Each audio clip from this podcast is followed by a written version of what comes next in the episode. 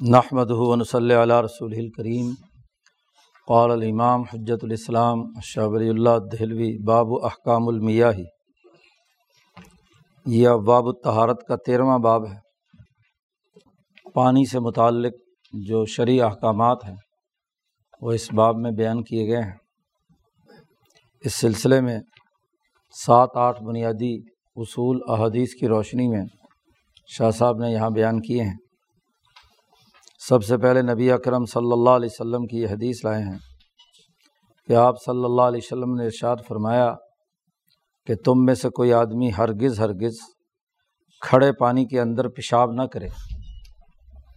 وہ پانی جو جاری نہیں ہے، لا یجری، اور پھر اسی میں غسل بھی کرے۔ پانی میں پیشاب کر دے اور پھر اسی پانی سے پھر غسل بھی کرے۔ ایسا ہرگز نہ کرے۔ شاہ صاحب اس کی تشریح بیان کرتے ہوئے فرماتے ہیں، اقول، میں کہتا ہوں معناہ انہی عنک الواحد من البول فلمائی والغسل فی خالی پیشاب کرنا بھی کیا ہے؟ جرم ہے۔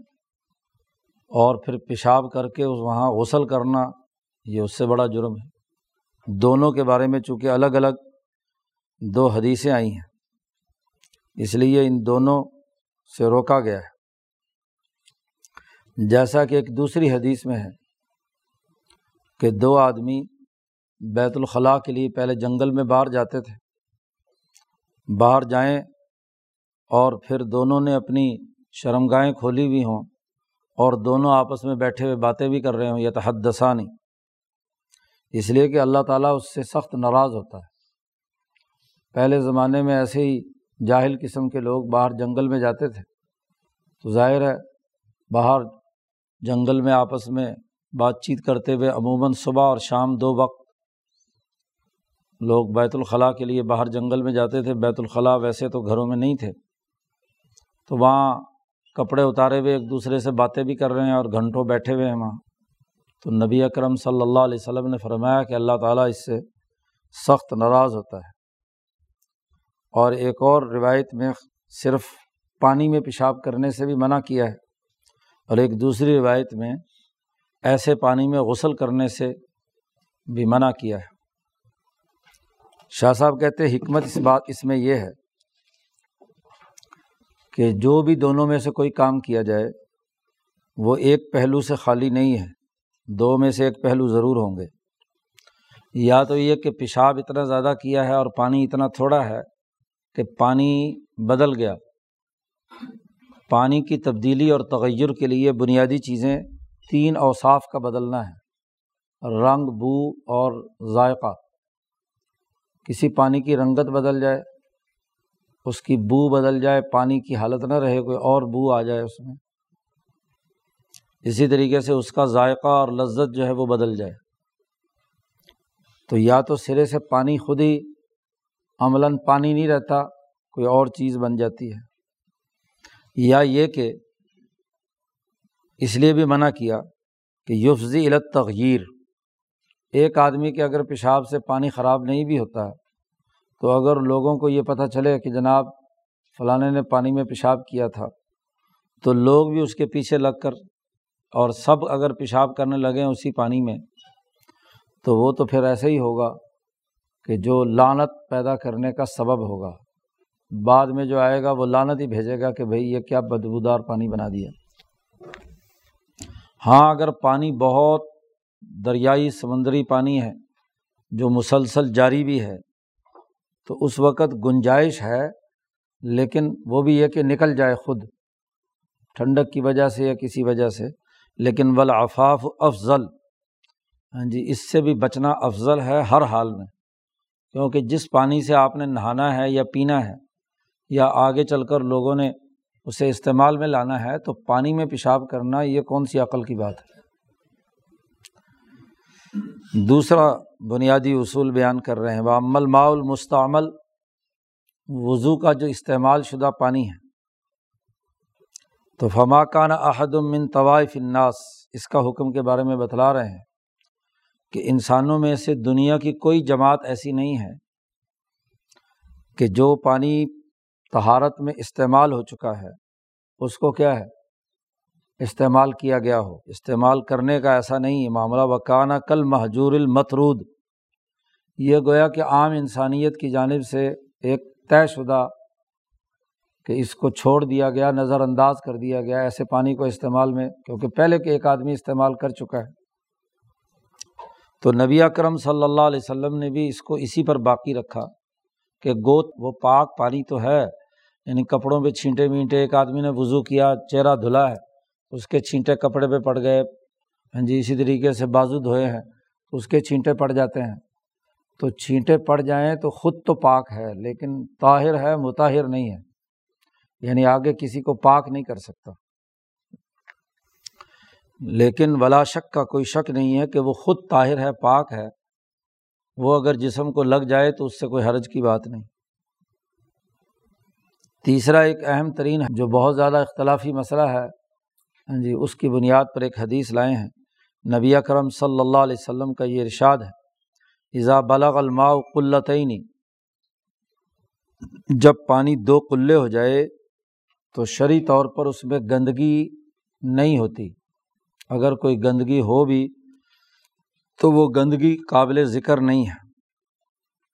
اس پر بحث آگے آ رہی ہے۔ شاہ صاحب نے بڑی عمدہ بحث کی ہے۔ شاہ صاحب کہتے ہیں اس کا معنی یہ ہے کہ خبصن مانوین شرعین یعنی شرعی طور پر وہ ناپاک نہیں ہے۔ شرعی طور پر اس کے اندر کوئی ایسی بات نہیں ہے۔ انما یحکم بھی شرع دون العرف والعادہ۔ عام عرف اور عادت میں لوگ اگر اسے ناپاک سمجھتے ہیں تو وہ الگ بات ہے۔ یہ بحث نہیں ہے، یہاں شرعی حکم بیان کر رہے ہیں۔ اس لیے کہ فیضہ تغیر احد اوصافی بن نجاسا اگر دو قلے پانی بھی ہے اور اگر اس میں کوئی گندگی یا نجاست ایسی پڑی ہوئی ہے کہ جس کے نتیجے میں تین اوصاف میں سے کوئی ایک وصف بدل گیا، رنگ، بو، مزہ میں سے کوئی ایک چیز بھی بدل گئی اور گندگی اپنی مقدار کے اعتبار سے بہت زیادہ اس میں پڑ گئی یا کیفیت کے اعتبار سے۔ تو اس حدیث میں اس کا تذکرہ نہیں ہے۔ اصل میں یہ جو حدیث ہے اس کا ایک پس منظر ہے۔ نبی اکرم صلی اللہ علیہ وسلم سے اس حوالے سے سوال کیا گیا تھا کہ باہر جنگل میں ہم جاتے ہیں، صحرا میں، تو بارش وارش ہوتی ہے پہاڑی علاقوں میں، تو وہ پانی جمع ہو جاتا ہے۔ تھوڑے سے جگہ میں نہ اسے تالاب، بہت بڑا تالاب کہا جا سکتا ہے، نہ حوض کہا جا سکتا ہے۔ وہ گویا کہ دو مٹکے کے قریب پانی کسی جگہ بارش برسنے کے بعد کسی پہاڑی علاقے میں جمع ہو گیا۔ تو وہاں لوگ ہاں جی اسے استعمال کرتے رہتے ہیں۔ تو کیا وہ پانی ناپاک ہے؟ یا پاک ہے؟ تو اس پر حضور صلی اللہ علیہ وسلم نے فرمایا کہ دو قلعے کے قریب پانی ہو۔ تو وہ گویا کہ اس کے اندر گندگی نہیں ہوتی، اس میں وہ ناپاک نہیں ہوتا۔ تو پس منظر اس حدیث کا یہ ہے کہ جو حضور صلی اللہ علیہ وسلم نے بات بیان فرمائی، سوال چونکہ کیا گیا تھا جس حوالے سے، اسی حوالے سے جواب دیا گیا، یہ یعنی شہری علاقے یا آبادی کے علاقوں کی بات نہیں ہو رہی۔ یہ باہر جنگل کی بات ہو رہی ہے، جہاں ہاں جی پانی، بارش کا عموماً ایسے گڑھوں میں جمع ہو جاتا ہے۔ اب یہاں یہیں سے اختلاف شروع ہوتا ہے کہ اس بات میں تو تمام کا اتفاق ہے کہ پانی تھوڑا ہو یا زیادہ، اگر نجاست نے، گندگی نے اس کا رنگ، بو، مزہ، ذائقہ ان میں سے کوئی ایک چیز بدل دی، تو ثواب کے نزدیک وہ متفق ہے کہ وہ پانی ناپاک ہو گیا۔ کیونکہ اس پانی کی حالت، وہ پانی پانی نہیں رہا، بلکہ پانی کی نئی، دوسری شکل وجود میں آ گئی۔ اس بات میں تو اتفاق ہے۔ اور اس بات میں بھی اتفاق ہے کہ کثیر پانی میں اگر تھوڑی بہت نجاست کہیں کسی ایک کونے کھدرے میں پڑی ہوئی ہو، بڑا تالاب ہے، ایک جگہ پر پانی میں کوئی گندگی پڑی ہوئی ہے اور اس کا اثر دوسری طرف نہیں جا رہا، تو کثیر پانی ہے، تو وہ ناپاک نہیں ہوتا، دوسری طرف سے وضو وغیرہ استعمال کیا جا سکتا ہے۔ جیسا کہ آگے روایات آ رہی ہیں۔ اور جو قلیل پانی ہے، اس میں اگر نجاست پڑ جائے تو اس کے بارے میں اس بات پر تمام کا اتفاق ہے کہ اس قلیل پانی میں اگر نجاست آ جائے اور وہ ان میں سے کسی ایک چیز کو بدل دے، ذائقہ وغیرہ میں سے، تو پھر کیا ہے؟ وہ ناپاک ہے تمام کے نزدیک۔ اب جو اختلافی معاملہ یہاں پر ہے فقہا کے درمیان، وہ یہ کہ قدی، قلیل اور کثیر، ان دونوں کی مقدار یا حد کیا ہے؟ اس کی مقدار اور حد کے بارے میں اختلاف پایا جاتا ہے۔ امام مالک کا ایک موقف ہے، امام شافی اور احمد ایک طرف ہیں اور امام ابو حنیفہ رحمۃ اللہ علیہ کا ایک تیسرا موقف ہے۔ ان تینوں نے تمام احادیث اور روایات کے تناظر میں اپنے اپنے اجتہاد کے مطابق اس حوالے سے کیا ہے، رائے قائم کی ہے۔ امام مالک تو کہتے ہیں کہ کثیر پانی وہ ہے کہ اگر ایک طرف گندگی پڑ جائے تو دوسری طرف اس کا اثر نہ جائے۔ اتنا فاصلہ ہو درمیان میں۔ اس لیے اس کو وہ کہتے ہیں کہ وہ کثیر ہے۔ اچھا جی۔ امام اعظم امام ابو حنیفہ رحمۃ اللہ علیہ نے تمام احادیث کو جمع کر کے چونکہ دوسری روایات میں یہی جملے آئے ہیں تو اس کی بنیاد پر اصل امام ابو حنیفہ کا موقف تو یہ ہے کہ جو آدمی ایسی کسی صورت حال سے ہاں جی دو چار ہوا ہے وہ اپنے انداز کے مطابق، اپنے خیال کے مطابق یہ فیصلہ کرتا ہے کہ یہ قلیل ہے یعنی مجھے اس پانی سے وضو کرنے میں کوئی کراہت محسوس نہیں ہوتی تو کر لے۔ اور اگر رائے مبتلا بھی جسے کہا جاتا ہے، اگر اس کی رائے یہ ہے کہ نہیں، تو پھر کیا ہے؟ نہیں۔ تو جو آدمی جس کو یہ چیلنج درپیش ہوا ہے، اس کے اپنے ذوق اور اپنی پہچان اور اپنے رائے کا اعتبار ہے، یہ ایک اشتہادی مسئلہ ہو گیا۔ اس میں ہم کوئی قطعی مقدار مقرر نہیں کر سکتے۔ اب ہوا یہاں یہ تھا کہ امام ابو حنیفہ رحمۃ اللہ علیہ کا یہ موقف تھا۔ امام محمد رحمۃ اللہ علیہ سبق پڑھا رہے تھے۔ تو طالب علموں نے ان سے پوچھا کہ آپ کے خیال کے مطابق آپ اگر ایسی صورت حال سے دو چار ہوں تو آپ کی رائے کیا ہے کہ کتنا پانی کیا ہوگا؟ کثیر ہوگا اور کتنا قلیل ہوگا؟ تو وہ جس مسجد میں بیٹھے ہوئے درس دے رہے تھے، تو انہوں نے اس مسجد کا کہا کہ کا مسجدی حاضہ، جتنی سائز کی یہ میرے مسجد ہے، مسجد کا صحن جہاں بیٹھے ہوئے تھے، تو اتنا ہو تو میرا خیال ہے کہ وہ پانی کثیر ہوگا۔ اب جب درس ختم ہوا امام محمد کا، تو طالب علم اٹھے اور انہوں نے مسجد کی پیمائش کی۔ تو وہ دس زرا ایک طرف تھا، دس زرا اسی سے دا دردا کا قانون جو ہے حنفی فقہ کے اندر داخل ہو گیا۔ دس زرا کا مطلب ہے کہ پندرہ فٹ ایک طرف، کیونکہ ڈیڑھ فٹ کا یہ زرا ہوتا ہے۔ اس کو زرا کہتے ہیں۔ پندرہ فٹ ایک طرف اور پندرہ فٹ دوسری طرف۔ تو دا دردا کا قانون یعنی پندرہ بائی پندرہ فٹ اگر پانی ہو جی تو وہ پانی ان کا خیال ہے کہ باہر جنگل میں یا کسی جگہ یا اسی طرح آپ نے دیکھا ہوگا کہ قدیم جتنی بھی مسجدیں ہیں جیسے یہ بادشاہی مسجد لاہور والی، یہاں بھی تو تالاب پندرہ بائی پندرہ کے بنے ہوئے ہیں۔ اس میں پانی بھر دیتے ہیں تو اسی سے لوگ وضو، کیونکہ یہ حنفیوں کا مسلک ہے، ان کے نزدیک وہ کثیر پانی ہے۔ اور بسا اوقات وہاں پاؤں دھوتے ہوئے پاؤں کا دھون بھی اندر چلا جاتا ہے، تو ہاتھ پاؤں دھوتے ہوئے سب۔ تو وہ دا دردا کا پانی کی بنیاد پر انہوں نے کہا کہ یہ کثیر پانی ہے اور اس سے کم ہو تو قلیل ہے۔ لیکن امام ابو حنیفہ کا اصل موقف رائے مبتلا بھی کا اعتبار ہے۔ اب ایک جگہ پر، اور یہ بات کہاں ہو رہی ہے؟ کوفہ میں جو دریائے دجلا کے کنارے ہے۔ ظاہر ہے وہاں دو مٹکے پانی کثیر کیسے ہو سکتا ہے؟ وہاں دو مٹکے بھرا ہوا پانی ہو تو اسے کثیر کون کہے گا؟ جہاں دریا بہہ رہا ہے۔ جی۔ اور حضور صلی اللہ علیہ وسلم سے یہ سوال کرنے والے مدینہ میں جہاں پانی کی قلت تھی۔ ہاں جی پہاڑوں، جنگلوں میں دور دراز سے چشموں سے پانی لاتے تھے اور وہاں اگر پانی لے کر آئیں دو مٹکے، تو ان کے خیال کے مطابق تو وہ پانی بڑا جو تین میل سے پانی لے کر آئے گا اور ان کے گھروں میں، برتنوں میں چھوٹا تھوڑا پانی استعمال کرتے ہیں، تو وہاں تو دو مٹکے بہت بڑا پانی ہے۔ تو جغرافیائی محل وقوع کے تغیر و تبدل سے ہاں جی مسئلے کی نوعیت بدل جاتی ہے۔ تو اگر حنفیوں کا، امام ابو حنیفہ کا اصل مسلک سامنے رکھا جائے تو کوئی جھگڑے کی بات نہیں ہے۔ لیکن جھگڑے کی بات تب سے شروع ہوئی کہ جب ایک طرف تو حنفی علماء جو ہاں جی کمزور قسم کے تھے، انہوں نے زور دینا شروع کیا کہ جی امام محمد کی بات صحیح ہے، دا دردا پانی کثیر ہے۔ اور چونکہ یہ حدیث جو ابھی شاہ صاحب نے بیان کی ہے، یہ حدیث بخاری اور مسلم کی ہے، صحیح صنعت کے ساتھ ہے۔ تو شاہ امام شافی اور امام احمد کی رائے اسی حدیث کے مطابق ہے کہ دو کلے پانی ہو تو اس کے اندر گندگی نہیں ٹھہرتی۔ تو بڑا مارکت العرا مسئلہ ہے۔ دورہ حدیث میں یہاں باقی چاروں طرف سے دلائل کے انبار ہوتے ہیں اور دماغ صرف اس لڑائی جھگڑے میں مبتلا ہو جاتا ہے۔ یہاں شاہ صاحب نے جو بنیادی بات کہی ہے اسے سمجھنے کی ضرورت ہے۔ شاہ صاحب کی اس بات کو جو شاہ صاحب نے یہاں وضاحت کی ہے، عام طور پر حنفی اپنے خلاف سمجھتے ہیں کہ یہ ہماری امام شافی کی رائے پر اعتبار کیا ہے۔ حالانکہ امام شافی کی بات کا نقطۂ نظر کا پہلو اور ہے۔ شاہ صاحب نے اس حدیث کی حکمت اور ایک باقاعدہ جو عرف اور حالات کے تناظر میں جو تجزیہ کرنے کا عمل ہے، نبی کرم صلی اللہ علیہ وسلم کا، اسے واضح کیا یہاں شاہ صاحب نے۔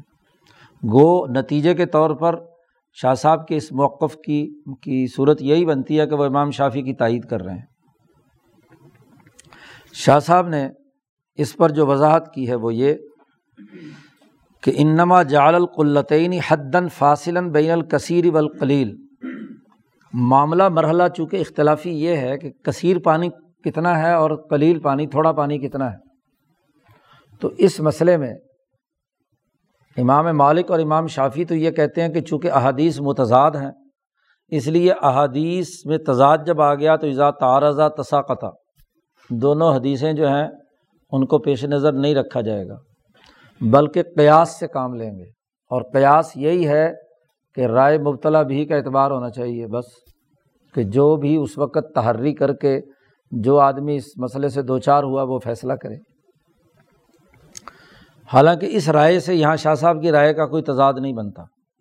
شاہ صاحب اس جس نقطے کی طرف نشاندہی کرنا چاہتے ہیں وہ یہ کہ پانی کلیل اور کثیر کا معاملہ تھا۔ تو حضور صلی اللہ علیہ وسلم نے کلیل اور کثیر کے درمیان قلتین کی یہ بحث کر کے حد فاصل مقرر کر دی کہ قلتین سے کم پانی ہو تو وہ کلیل ہے اور قلتین یا اس سے زیادہ پانی ہو تو وہ کیا کثیر ہے۔ قلعہ کہتے ہیں بڑے مٹکے کو۔ بڑا جو مٹی کا بنایا جاتا ہے، بڑا مٹکا۔ اور وہ دو بڑے مٹکے ہوں تو وہ کیا ہے؟ فاصل ہے کثیر اور قلیل میں۔ لے امرن ضروری لابدمن ہو ایسی حد فاصل مقرر کی ہے نبی اکرم صلی اللہ علیہ وسلم نے کہ یہ بہت ضروری بات ہے اور لازمی ہے کہ اس کے ذریعے سے فرق اور امتیاز پیدا کیا جائے۔ نبی اکرم صلی اللہ علیہ وسلم نے یہ بات لئی سا تحکمن ولا جزافن آپ نے یہ بات زبردستی مسلط نہیں کی اور نہ ہی یہ اٹکل پچو اور اندازے سے بات کی ہے۔ یہ قلطین والی حدیث جو ہے۔ جیسا کہ باقی مقادیر شرعیہ یعنی شریعت کی باقی جو جتنی بھی مقدار حضور نے متعین کی ہیں، جیسے وہ ایک طے شدہ سسٹم کے مطابق ہیں، ایسے ہی قلطین کی مقدار مقرر کرنا بھی ایک واقعی لازمی اور ضروری فرق و امتیاز ہے کلیل اور کثیر میں۔ مثلاً جیسے نماز کی مقدار متعین کی ہے کہ فجر کی دو رکاتیں ہوں گی، ظہر کی چار ہوں گی، عصر کی چار ہوں گی، مغرب کی تین ہوں گی، عشاء کی چار ہوں گی۔ تو جیسے یہ شرعی مقدار حضور صلی اللہ علیہ وسلم نے ایک طے شدہ نظام کے تحت بیان کی ہے، ایسے ہی طے شدہ نظام کے تحت پانی کی قلیل اور کثیر ہونے کا جو کی حد مقرر کی ہے، وہ اس حدیث میں بیان کی ہے۔ اس لیے یہ امر ضروری بھی ہے اور لابدہ من ہو ضروری، بہت ہی ضروری ہے، جس کے بغیر کوئی چارہ نہیں۔ شاہ صاحب کا ایک نقطۂ نظر پیچھے آپ نے پڑھا۔ شاہ صاحب فرماتے ہیں، دین میں اندازے اور اٹکل بچو سے کوئی قانون نہیں آیا اور نہ ہی تحکم کے ساتھ کہ حقائق کے خلاف ہو اور شار علیہ السلام یعنی نبی اکرم صلی اللہ علیہ وسلم نے اسے زبردستی انسانوں پر مسلط کر دیا ہو، ایسا معاملہ بھی نہیں ہے۔ نیچرل ضرورت ہے کہ حد مقرر ہو تو حد مقرر اس حدیث میں کر دی۔ کیسے؟ یہ بڑا اہم نقطہ ہے۔ اب یہاں یہ حنفی والے حاشیے والے جو ہے نا، کہتے ہیں جی امام شافی کی طرف چلے گئے شاہ صاحب۔ بات سمجھنے کی کوشش کرنی چاہیے تھی۔ شاہ صاحب نے اس بات کو عقلی طور پر سمجھایا ہے کہ کیوں قلتین کی حد ضروری اور لازمی ہے، جس کے بغیر کوئی چارہ کار نہیں۔ ہے شاہ صاحب نے کہا بزالی کا دیکھیے، بات اصل میں یہ ہے کہ ان علمائی محلینی پانی کی دستیابی یا اس کے حصول کے دو محل، دو مقام ہیں۔ ایک تو معدن ہے اور ایک اوان ہے۔ اوان آنیت ان کی جمع ہے برتن۔ برتنوں میں پانی دستیاب ہوتا ہے اور یا پانی کسی معدن یعنی کسی چشمے سے یا کسی دریا سے، کسی سمندر سے دستیاب ہوتا ہے، جہاں ہر وقت پانی نکل رہا ہے۔ اس کو معدن کہتے ہیں۔ خود بخود چشمے سے پانی باہر آ رہا ہے۔ عمل معدن جہاں تک معدن کا معاملہ ہے، تو اس کے لیے تو کنویں ہیں۔ یعنی پانی کی دستیابی کے لیے کنویں ہیں ولعیون چشمے ہیں، اور وی الحق بہا الاودیا اور اسی کے ساتھ وادیاں ہیں کہ کسی بڑی وادی میں پانی برسا اور جھیل ویل بن گئی ہاں جی کوئی تالاب یا حوض بن گیا تو وادیاں ہیں۔ یہ تو معدن ہے پانی کہ جو از خود چشموں کی صورت میں یا کنویں کے اندر ہاں جی سوتیں پھوٹ رہی ہیں اور اس میں پانی آ رہا ہے۔ وہ عمل اوانی جہاں تک برتنوں کا معاملہ ہے، کہ برتنوں میں پانی رکھا جاتا ہے، تو ان میں فلقرب ولقلال ولجفان ولمخاصب اداوا برتنوں کی اقسام ہے جی مشق ہے، چمڑے کی مشق میں پانی بھرا جاتا ہے۔ جو کوئی دو من کے قریب، ڈھائی من کے قریب جیسا انسان ہوتا ہے، چمڑے کی بڑی بڑی مشق، آج آج کل تو خیر ختم ہو گئی، پرانے دیہاتوں میں پرانے لوگ جانتے ہیں کہ ماشکی جو ہے وہ کنویں سے یا تالاب سے بھر کر گھروں میں لا کر ڈالتے تھے پانی بڑی بڑی مشق کمر پر لاد کر۔ تو مشقیں ہیں۔ اچھا جی یہ مشق تو چمڑے کی ہے، اس میں زیادہ دیر پانی نہیں رکھا جا سکتا۔ اس کے بعد جو برتنوں کا سلسلہ آتا ہے، اس میں قلال، وہی قلعہ کی جمع ہے۔ ہاں جی تو قلعہ کی جمع قلال، بڑے بڑے مٹکے جن میں پانی بھر کر۔ ہاں جی آج کل اس کی جگہ پر سمجھ لو کہ یہ جو ٹینکیاں اسی کے برابر پلاسٹک کی بھر کر ڈرم شرم رکھ لیتے ہیں۔ دو ڈرم کے قریب پانی ہو گیا۔ تو پلال پلال کے بعد اس سے نیچے جو چھوٹا برتن ہوتا ہے، اسے جفنا کہتے تھے اس زمانے میں۔ جفان، لگن، یا ایسے ٹب کہہ لیں آپ۔ ٹب کی ٹائپ کے۔ اور ٹب کی بھی دو قسمیں تھیں، ایک بڑا ٹب اور ایک چھوٹا ٹب۔ بڑے چب کو، ٹب کو کہتے ہیں جفنا، اور اس کی جمع جفان۔ اور جو چھوٹا ٹب ہے جس میں بیٹھ کر آدمی غسل وسل کر لیتا ہے وہ اسے کہتے ہیں مخضب اس کی جمع ہے مخاذب جی۔ جیسے رسول اللہ صلی اللہ علیہ وسلم کی روایت میں آتا ہے جب آپ صلی اللہ علیہ وسلم بیمار تھے مرض الموت میں تو آپ صلی اللہ علیہ وسلم کو کیا ہے اس مخضب میں بٹھا دیا گیا۔ اور پھر بھر بھر کر مشقیں اور مٹکا پانی کیونکہ بے ہوشی حضور کو گرمی بہت لگ رہی تھی۔ تو آپ صلی اللہ علیہ وسلم نے فرمایا کہ مجھ پر پانی ڈالو۔ تو بھر بھر کر چھوٹے چھوٹے مٹکے جو ہیں آپ صلی اللہ علیہ وسلم پر بہائے گئے۔ تو وہ غسل کرنے کے لیے جو ہوتا ہے اسے چھوٹا، اسے مخضب کہتے ہیں۔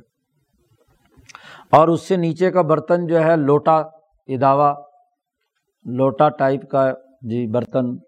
تو یہ اداوا اسے کہتے ہیں۔ جی تو یہ برتنوں کی ایک ترتیب ہے اور ایک معدنیات ہے۔ تو شاہ صاحب یہاں بڑی اہم بات یہ سمجھانا چاہتے ہیں کہ یہاں حضور صلی اللہ علیہ وسلم نے قلیل اور کثیر کے اندر جو حد فاصل مقرر کی ہے وہ یہ کہ بڑے سے بڑا جو برتن ہے یعنی قلعہ، وہ تو ایک ہوا نا، اور یہاں بڑے سے بڑا برتن اگر دو ہیں تو برتنوں کی جتنی بھی اقسام ہیں، اس کی آخری حد کلّا تھا۔ اس کے جب وہ ڈبل ہو جائے تو اس کا مطلب یہ کہ وہ پانی کیا ہو گیا؟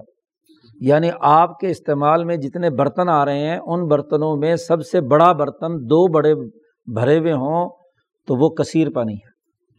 اور اس کے اوپر تو سلسلہ شروع ہو جاتا ہے معدن کا، کنویں یا تالاب وغیرہ وغیرہ کا۔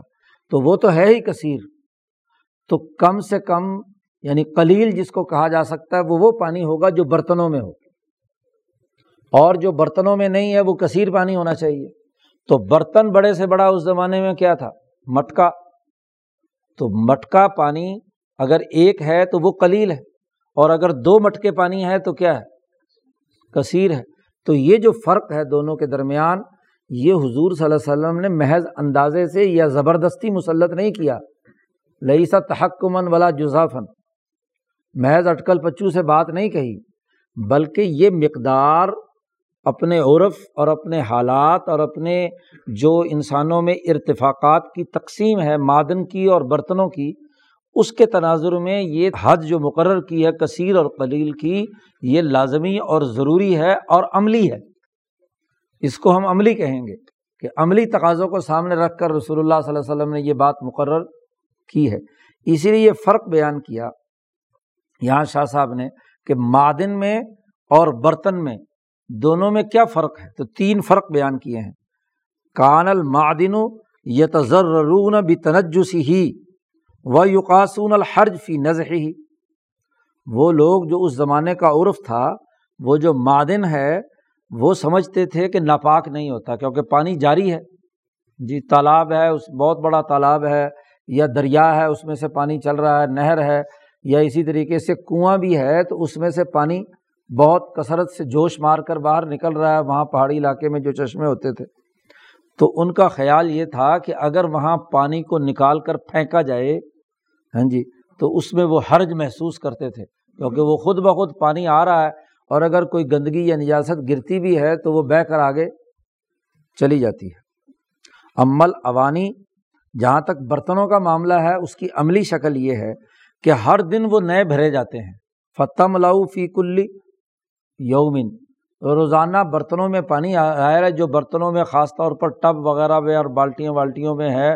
ہاں جی تو ایک مٹکے تک ہاں جی وہ عموماً روزانہ کے استعمال کا، ایک گھر کے استعمال کا ہوتا ہے۔ تو اس لیے وہ روزانہ، اسی لیے پرانے زمانے میں عورتیں باہر پانی بھرنے کے لیے روزانہ جاتی تھیں اور لے کر آتی تھیں یا ماشکی بھر کر لے کر آتا تھا، برتن بھرے جاتے تھے۔ تو ولا حرجہ فی عراقتہ اگر برتنوں کے پانی کو بہا دیا جائے تو اس میں اگر گندگی پڑ گئی اور بہا دیا جائے تو کوئی حرج کی بات نہیں۔ کنویں کا پانی کیسے بہا کر اسے دھویا جائے؟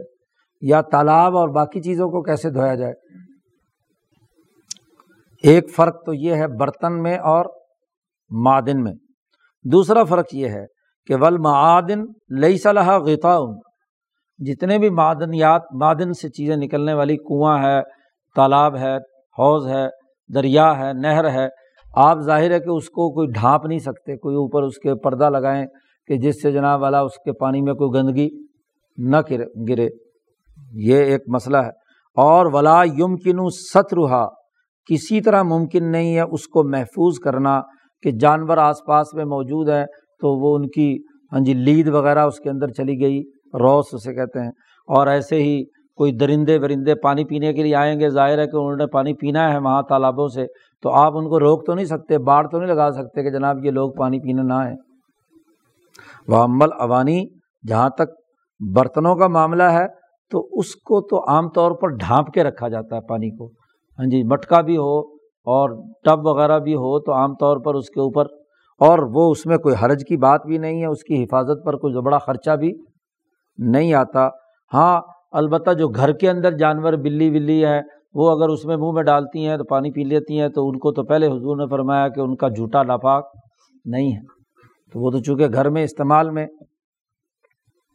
اسی طریقے سے ایک تیسرا فرق یہ ہے کہ جو معدن ہے، اس میں پانی کثیر ہے اور جوش کے کے ساتھ مسلسل نکل رہا ہے۔ اس میں اگر بڑی نجاست کوئی ہو بھی تو وہ مؤثر اس کے اندر نہیں ہوتی۔ بخلاف برتن کے کہ برتن میں اگر گندگی پڑ جائے تو وہ ظاہر ہے کہ برتن تو چھوٹا سا ہے تو اس کے اندر گندگی جو ہے پانی کو خراب کر دیتی ہے۔ تو فواجبہ تو اب یہ لازمی اور ضروری ہو گیا کہ یقون حکم المعدنی غیر حکم العوانی جو معدن کا شرعی حکم ہے وہ الگ ہو اور جو برتنوں کا حکم ہے شرعی وہ الگ ہونا چاہیے۔ معدن کے اندر بہت سارے معاملات میں رخصت دی گئی ہے، کیونکہ اس کو نہ ہم ڈھانپ سکتے، نہ کچھ کر سکتے، اور جو برتنوں میں رخصت نہیں دی جا سکتی، کیونکہ تین فرقوں کی وجہ سے برتن الگ ہیں اور اب کیا ہے؟ ولا یسل فارقن بینا حد المعدنی کہتے ہیں کہ معدن کی حد کیا ہے اور برتن کی حد کیا ہے؟ اس کے لیے فرق کرنے والی چیزیں سوائے دو کلے کے اور کچھ نہیں ہے عملی بات یہی ہے کہ دونوں کے درمیان فرق اور امتیاز پیدا کرنے کے لیے بنیادی چیز دو کلے، کیونکہ برتنوں کی آخری حد ایک کلّا ہے۔ تو اس کلے سے اوپر دو کلے ہو جائے تو یہ معدن میں اور برتنوں کے درمیان حد فاصل ہے، اور یہ حد فاصل جو حضور نے مقرر کی ہے، یہ عین عقلی ہے، منطقی ہے لازمی ہے، ضروری ہے۔ ایک طے شدہ جو عملی نظام ہے، اس کے تناظر میں ہے۔ اس لیے کہ عام طور پر کنویں اور چشمے دو بٹکے پانی سے چھوٹا کوئی کنواں نہیں ہوتا۔ کنواں تو وہی کہلائے گا نا، کم از کم دو ڈرم کے قریب پانی تو ہو اس میں۔ جس میں اتنا بھی پانی نہیں ہے، اسے کنواں کیسے کہیں گے؟ وہ تو گڑا ہے۔ اسی طریقے سے کیا ہے؟ باقی جو تالاب و حوض وغیرہ۔ اور ہر وہ چیز جو قلتین سے کم ہے، چاہے وادی میں کیوں نہ ہو۔ اسے حوض اور اسے تالاب نہیں کہا جا سکتا۔ وہ تالاب بھی نہیں ہے، نہ حوض ہے۔ تو وہاں جنگل کے پانی کے بارے میں بھی ایک حد مقرر کر دی کہ دو مٹکے پانی سے کم جو پانی ہے، وہ وہاں بھی حوض اور تالاب نہیں ہے۔ تو حد مقرر کر دی گویا کہ کلیل اور کثیر کے درمیان۔ اس کو تو حفیرا کہا جاتا ہے گڑا کہا جاتا ہے۔ وحیدہ کانا قدر قلتین فی مستوم من الارض شاہ صاحب کہتے ہیں کہ اگر کسی صاف سپاٹ زمین پر تھوڑا بہت نشیب ہو، اس صاف پلین زمین پر اگر دو ملکلے مٹکا پانی اگر اس کے اندر پھیلا ہوا ہو، جیسا کہ باہر جنگلوں کے اندر بارش کا پانی کسی جگہ پر آ کر جمع ہو گیا تو یقون غالباً۔ شاہ صاحب نے کہا کہ غالباً اس کا یہ ہے کہ سب آتا اشبارن فی خمستی اشبارن۔ جی۔ سب آتا اشبارن سات گٹھ شبر کہتے ہیں اس ایک گٹھ کو، جو نو انچ کی ہوتی ہے۔ نو کو سات سے ضرب دو تو کتنے انچ ہو گئے؟ تریسٹھ انچ ہو گئے تو کتنے فٹ ہو گئے؟ پانچ کے قریب۔ جی۔ ایک طرف سے سات گٹھ اور دوسری طرف سے پانچ گٹھ۔ اس کا جو حدود اربا ہے، عام طور پر قلتین کا جو پانی ہے، وہ اتنی مقدار ہوتی ہے۔ اور وزالی کا عدن الحوض۔ یہ حوض کا سب سے کم ترین درجہ ہے، جس کے اوپر حوض کا اطلاق کیا جا سکتا ہے۔ شاہ صاحب کہتے وکانا الاوانی القلہ۔ برتنوں میں سب سے اونچا ترین برتن کون سا؟ سب سے بڑا ترین برتن کلّا تھا۔ ان کے نزدیک اندہم کی بات کہی، آج آپ نے کوئی بڑے بڑے اور ڈرم ٹینک بنا لیے ہوں تو بحث ان کی نہیں ہو رہی۔ بات تو اس زمانے کے عرف کی ہے جس میں نبی اکرم صلی اللہ علیہ وسلم یہ لفظ استعمال فرما رہے ہیں۔ لا یورف اعلیٰ منہا اندہم آنیتن۔ ایک بڑے مٹکے سے بڑھ کر کوئی ان کے یہاں برتن نامی کوئی چیز نہیں تھی۔ اور مٹکے بھی چونکہ برابر سائز کے نہیں تھے۔ جی فقلتن عندہم بسا اوقات ان کا قلہ ایسا بھی ہوتا تھا جس میں ایک چھوٹا قلہ اور اس کا آدھا۔ قلتاً و نصفن یا قلتاً و ربان ایک قلعہ جس میں اور ایک بٹا چار یعنی سوا مٹکا۔ قلتاً و سلوسن یا زیادہ سے زیادہ کوئی قلعہ ہوتا تھا تو ایک قلعہ چھوٹا اور اس کا تین بٹا چار حصہ۔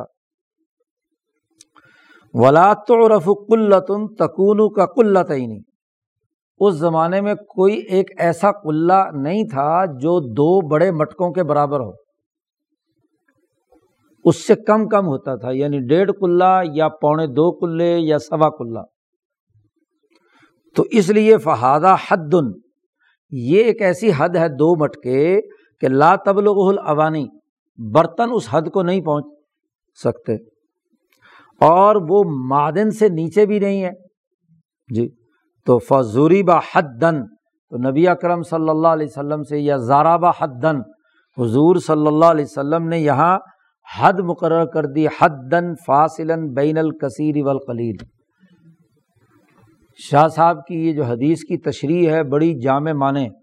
شاہ صاحب نے ایک پوری حکمت کے ساتھ اس کا فلسفہ بیان کیا ہے کہ یہ دو قلعے کی بات یہ معمولی سی نہیں ہے۔ جس کو امام مالک نے بھی نظر انداز کر دیا، امام ابو حنیفہ نے بھی نظر انداز کر دیا اور امام شافی نے بھی صرف ایک پہلو اس کا لے لیا۔ تو یہاں اس حدیث میں حضور نے کوئی اندازے سے بات نہیں کی، بلکہ یہ ایسی مقدار ہے جو قلیل اور کثیر میں واقعی فرق اور امتیاز پیدا کر رہی ہے۔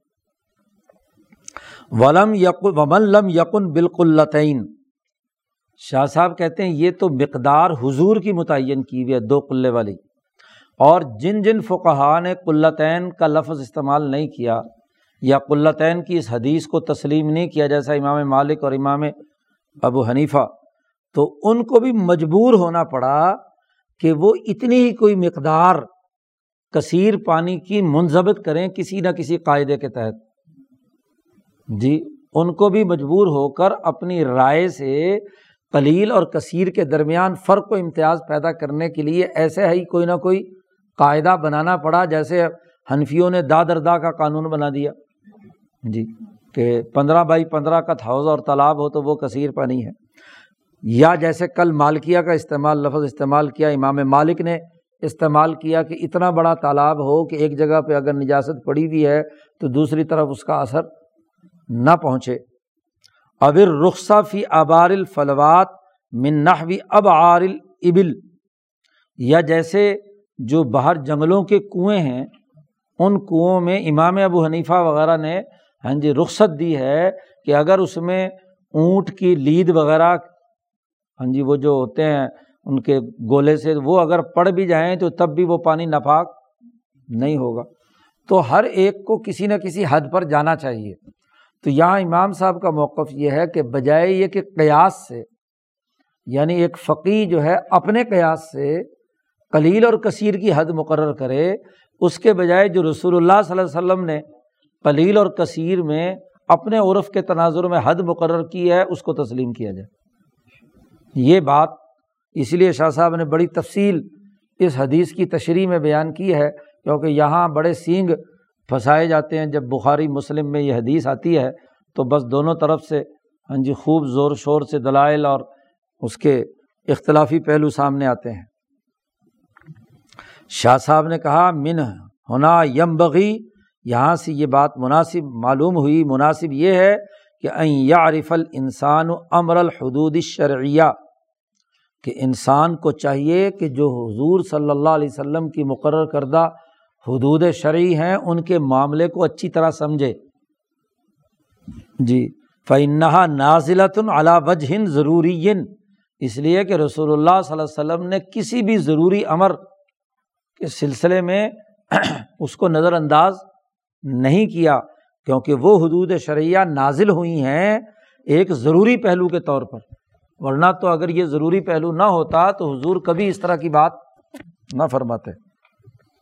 لا یا جدون امن بدن۔ ایسی مقدار ہے جو رسول اللہ نے متعین کی ہے صلی اللہ علیہ وسلم، اور لا یا جدون بدن، اس کو ہاں جی حاصل کرنے کے علاوہ اور کوئی چارہ کار نہیں ہے۔ اور ولا یوجب وز العقل غی رہا اور نہ ہی عقل اس کے علاوہ کسی اور چیز کو جائز قرار دے سکتی ہے۔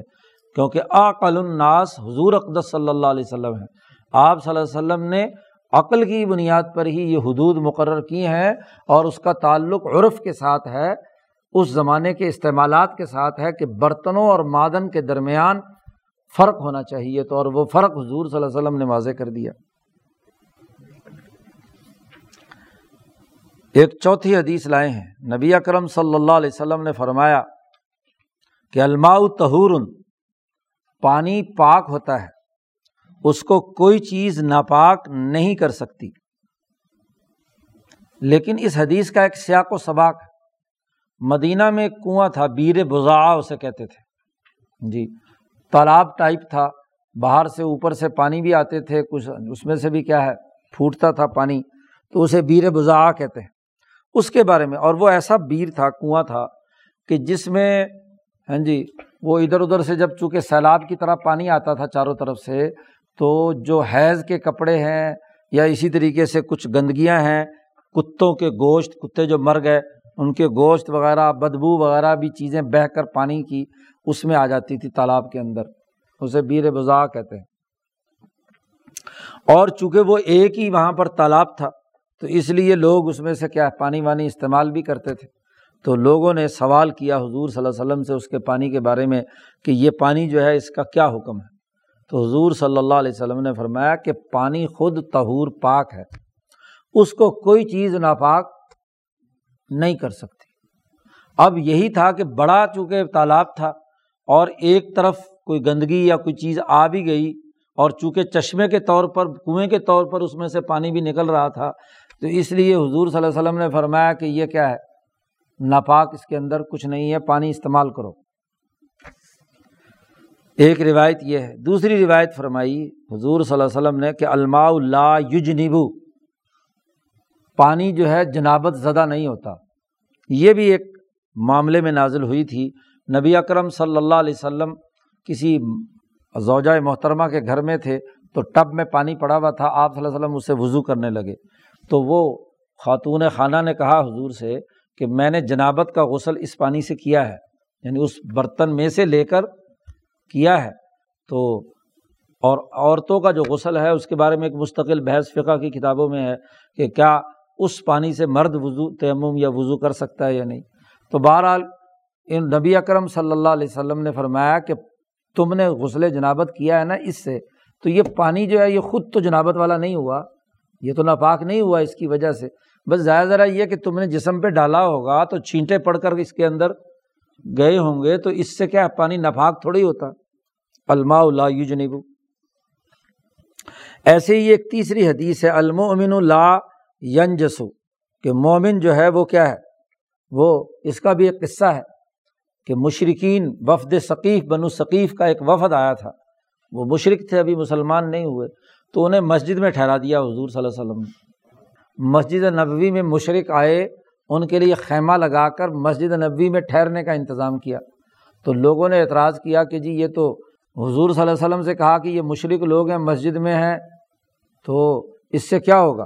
تو حضور صلی اللہ علیہ وسلم نے اس پر فرمایا کہ مسجد میں ٹھہرے ہی ہیں نا، اب ہم وہاں ٹھہرنے سے ہم جب اگر اسی مسجد میں نماز پڑھیں گے تو ہماری نماز پڑھنے سے ہمیں اجازت کوئی لگ جائے گی؟ یہ روایت العرض اللہ تنجسو کے ساتھ ہے کہ زمین ناپاک نہیں ہوتی۔ یہ المومن اللہ ینجسو یہ بخاری اور مسلم کی روایت ہے ویسے ہی وہ مسل محفل اخباری اور وہ جو احادیث اس سے متعلق اور بھی آئی ہیں کہ ان البدن لا ینجسو کہ بدن ناپاک نہیں ہوتا، جیسے العرض لا تجنسو اور فرمایا انما یجنسو ابن آدم۔ بندہ اگر مشرق ہے تو بندہ ناپاک ہوگا، نہ یہ کہ زمین ناپاک ہو گئی۔ تو مسجد میں کیا ناپاکی ہوگی اس مشرق کے یہاں رہنے سے؟ یہ تین چار روایات اکٹھی لے کر آئے، ان کے چھوٹے چھوٹے ٹکڑے لے آئے اور ان تمام کا مجموعے کے طور پر آگے اس کی تشریح کرتے ہیں۔ اقولو، شاہ صاحب کہتے ہیں کہ میں یہ بات بتلاتا ہوں کہ معنی ذالی کا کل کل ہی ان تمام کی جی تشریح اور معنی یہ ہے کہ یرج الا نفی نجاست خاصن یہ ایک مخصوص نجاست کی نفی کی گئی ہے۔ تد علیہ القرائن الحالیہ والقالیہ، جو وہاں قرائن پائے جاتے تھے۔ مثلاً خاتون نے اس سے غسل کیا ہے تو زیادہ ذرا ممکن یہ ہو سکتا تھا کہ ان کے جسم کے چھینٹے اس کے اندر پڑے ہوں گے۔ تو وہاں حضور نے اس حال کو دیکھ کر فرمایا کہ اس یہ نجاست خاصہ اس کے اندر کوئی ایسی نہیں پڑی جس کی وجہ سے کیا ہے یہ پانی ناپاک ہو گیا ہو۔ یا اسی طریقے سے بورے بزا والا اس کی تفصیل تشریح آگے آ رہی ہے۔ مثلاً حضور نے فرمایا، الماء لا ینجسو، اس کا مطلب یہ ہے کہ المعادن لا تنجسو بھی ملاقات نجاسا کہ بڑے جو معدن کا پانی ہے وہ ہاں جی نجاست کے ملنے سے ناپاک نہیں ہوتا جبکہ اسے باہر نکال دیا گیا ہو اور جو گندگی ہے اسے باہر پھینک دیا گیا ہو اور اس کے اوصاف میں سے کوئی ایک وصف بھی بدلا نہ ہو۔ اور وہ گندگی زیادہ بھی نہ ہو۔ اور ول بدن یوگ سلو اور بدن کو دھو لیا جائے تو وہ پاک ہو جائے۔ اور اگر زمین کو ہو تو زمین کو، جیسا کہ ایک حدیث میں آیا ہے کہ بارش اور سورج پاک کر دیتا ہے۔ بارش سے اگر کوئی گندگی ہوتی بھی ہے زمین پر، وہ بہہ کر آگے چلی جاتی ہے۔ اور پھر جب دھوپ نکلتی ہے تو دھوپ کے ذریعے سے جب وہ خشک ہو جاتا ہے تو گویا کہ زمین پاک ہو جاتی ہے۔ اور اسی طریقے سے پاؤں کو آپ اس پر رگڑے تو پاؤں کے چلنے سے بھی زمین کی جو گندگیاں ہیں وہ ہاں جی ادھر ادھر ہو جاتی ہیں اور زمین پر دھوپ پڑتی ہے تو وہ پاک ہو جاتی ہے۔ شاہ صاحب نے وہ بیر بزا والا قصہ جو ہے اس کی وضاحت کرتے ہوئے فرمایا حل یم کنو یہ بھی ممکن ہے۔ کیا یہ ممکن ہے کہ این یوزن ببیر بزا انہا کانت تستقر فی نجاسات کیا یہ گمان کیا جا سکتا ہے کہ بیر بزا کے اندر گندگیاں آتی تھیں اور وہیں ٹھہری رہتی تھی اگر تو یہ ساری حیض کے کپڑے، کتوں کے گوشت، مردہ کتوں کے بدبو وغیرہ آتی ہوتی اور وہاں ٹھہرتی، تو ظاہر ہے کہ اس پورے کے پورے کنویں کو کیا ہے؟ خراب کر دیتی ہے۔ اور یہ بنی آدم کی عادت ہے کہا وہ مسلمان ہو یا غیر مسلم ہو، کہ ایسے بدبودار پانی کو کوئی آدمی بھی پینے اور اس کے لیے استعمال میں نہیں لاتا۔ تو اندازہ یہی ہے کہ جو چیزیں گندگیاں آتی بھی تھیں، وہ آئیں اور چونکہ چشمے سے پانی جاری تھا کنویں سے، تو وہ بہہ کر آگے چلی جاتی تھی۔ تمام بنی آدم کی یہ عادت جاری ہے کہ اس طرح کی چیزوں سے اجتناب کیا جاتا ہے۔ تو کیسے حضور صلی اللہ علیہ وسلم کہہ سکتے ہیں کہ ایسے کنویں سے پانی پی لو؟ کیف یس تقی بہار رسول اللہ صلی اللہ علیہ وسلم عام انسان کی طبیعت اس بات کو گوارا نہیں کرتی، چے جائے کہ اللہ کے رسول جو ہے ایسی بات کہیں۔ بلکانت تاکاؤ فیحا ان نجاسات اس کے اندر نجاسات گرتی تھیں من غیر ان یکسدہ القاع جان بوجھ کر نہیں ڈالتے تھے لوگ۔ ہاں جی باہر سے پانی آیا، بارش برسی تو اس کا پانی آیا تو اس کے ساتھ بہہ کر چیزیں آ جاتی تھیں۔ کما نشاہد من آباری زمانی جیسا کہ آج ہمارے زمانے میں بھی جن کنویں کے مڈیر نہیں ہوتے یا کوئی تالاب والاب ایسا ہوتا ہے کہ چاروں طرف سے پانی بہہ کر ہاں جی وہاں آتا ہے تو ہر چیز بہا کر لے آتا ہے تو وہ کوئی جھیل ٹائپ ہوتی ہے، آگے سے پھر اس کا نکاس ہوتی ہے پہاڑی علاقوں میں، خاص طور پر وہ گندگی اس سے نکل کر آگے چلی جاتی رہتی ہے۔ پھر اس میں سے وہ نجاسات باہر نکال بھی لی جاتی ہیں۔ تو فلما جال اسلام جب اسلام آیا تو بیر بزا اس سے پہلے کی یہ حالت تھی تو انہوں نے تہارت شرعیہ جو ان کے یہاں پہلے سے تہارت کا ایک طریقہ تھا، اس سے زائد پانی کی پاکیزگی کے بارے میں حضور سے سوال کیا اور آپ صلی اللہ علیہ وسلم نے فرمایا کہ الماء تہور پانی پاک ہوتا ہے۔ تہور یعنی طاہر بھی ہے اور متاہر بھی ہے۔ خود بھی پاک ہے اور دوسروں کو بھی کیا ہے؟ پاک کرنے کی صلاحیت رکھتا ہے۔ اس کو کوئی ایسی چیز ناپاک نہیں کر سکتی یعنی ایسی نجاست جو تمہارے ہاں جی پاس سے اس کے اندر پڑ گئی ہو، تو وہ اس کو ناپاک نہیں کر سکتی جس نے تغیر نہیں پیدا کیا۔ اگر تغیر پیدا ہو گیا ہے یعنی رنگ، بو، مزہ بدل گیا ہے، تو پھر تو وہ کیا ہے؟ ناپاک ہے۔ شاہ صاحب کہتے ہیں، ہم نے یہ جو بیر بزا والے حدیث کی تعویل اور تعبیر بیان کی ہے، یہ ہاں جی ایسا نہیں ہے کہ تعویل کے یہ سرے سے ظاہر سے ہٹ کر تعبیر اور تعویل ہے، بلکہ کلام عرب کا یہ طریقۂ کار ہے۔ جیسا کہ خود قرآن حکیم میں یہ جملہ آیا ہے اللہ اجید و فیمہ اوحیہ الیہ محرمن اعلیٰ تعمی یت اللہ یقون میتن او دمم مصفوحن وغیرہ وغیرہ۔ اب اس آیت کا مطلب یہ ہے کہ جس معاملے میں تم اختلاف کرتے ہو، اس کی حرمت اور اس کو حلال ہونے کا معاملہ میں نے نہیں پایا، سوائے ان چیزوں کے کہ یہ یہ چیزیں ہیں۔ مثلاً بحیرہ اور صاحبہ کو وہ حرام سمجھتے تھے یعنی جو اپنے بتوں کے نام پر جانور وقف کر دیتے تھے یا کان وان کاٹ کے گائے بیل، بکری وغیرہ رکھ دیتے تھے، تو ان کو وہ حرام سمجھتے تھے کہ ان کا ذبیحہ درست نہیں ہے۔ تو اس سیاق و سباق میں چونکہ پیچھے آیت وہی آئی ہے، ما جال اللہ ہاں جی بحیرتم ولا صاحبتم ولا وسیلتن، اسی تناظر میں یہ بات اللہ اللہ پاک فرما رہے ہیں کہ میں نے ہاں جی اللہ کی شریعت میں اس کے علاوہ کوئی چیز حرام نہیں۔ ہاں جی مجھے معلوم جو جن میں مردار ہے، ایسے ہی وہ خنزیر ہے وغیرہ وغیرہ، جن کے گوشت چار چیزیں جو حرام قرار دی گئی ہیں، ان کا آگے تذکرہ آیا ہے۔ تو یہ عربوں کا انداز اور اسلوب ہے۔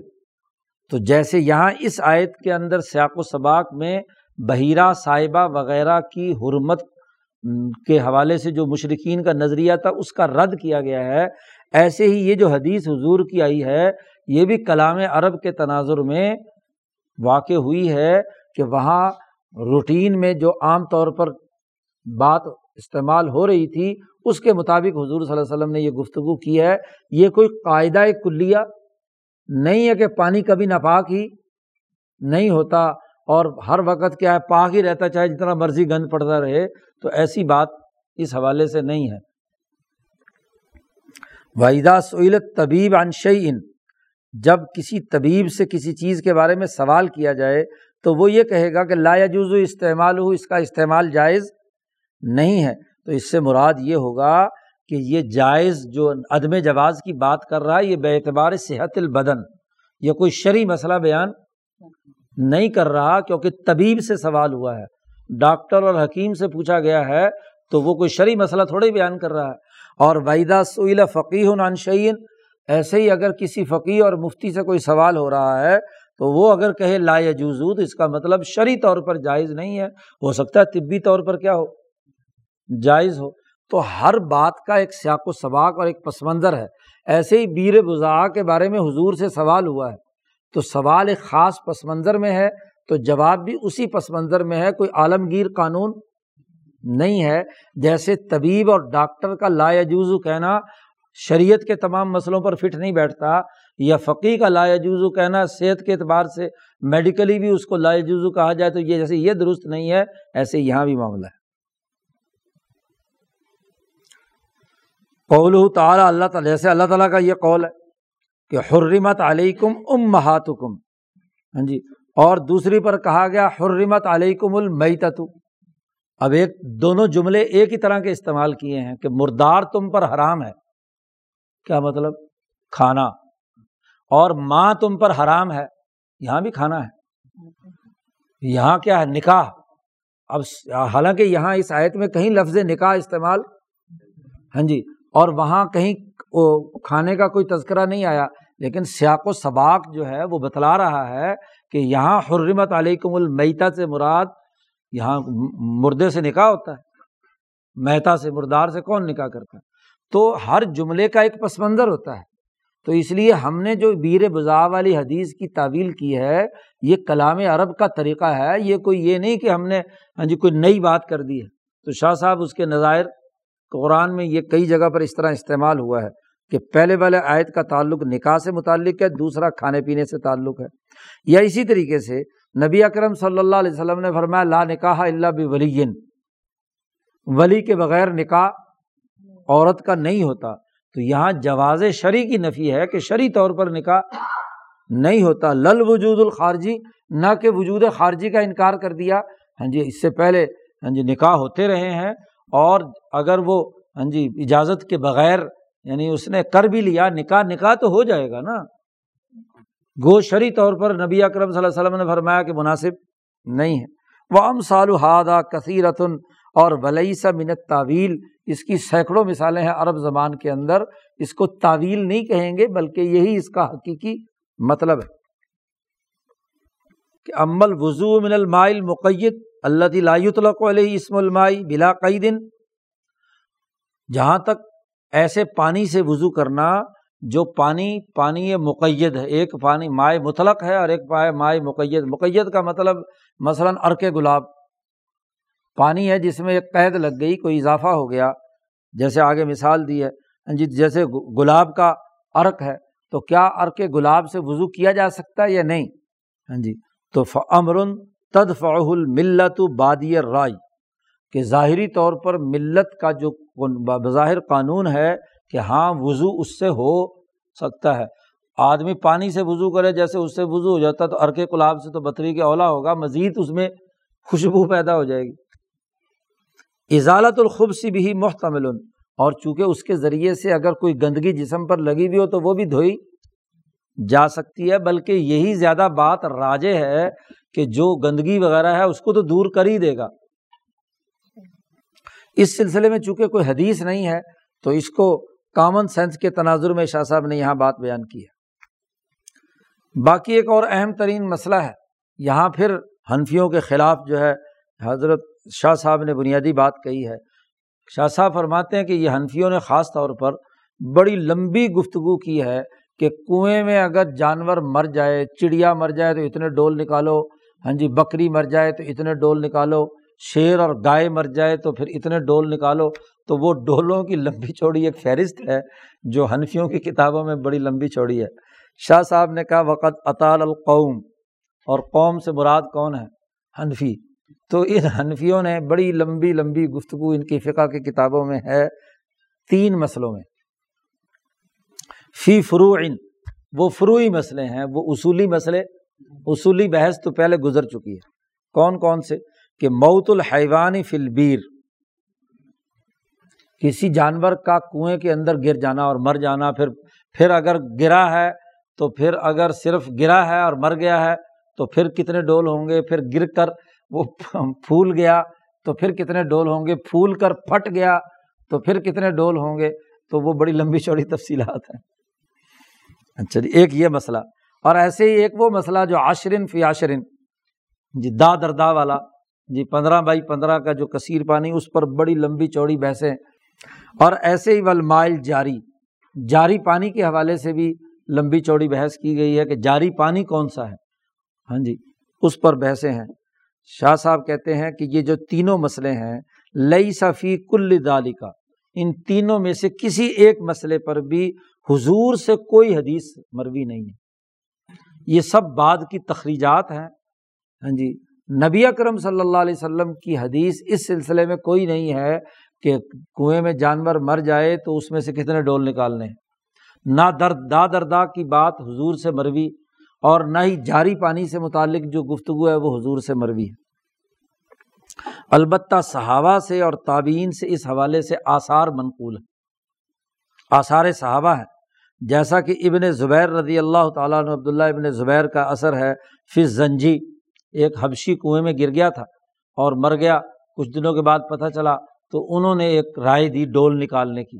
تو یہ ڈول نکالنے کا نقطۂ نظر حدیث صحیح یا حضور سے ثابت نہیں ہے۔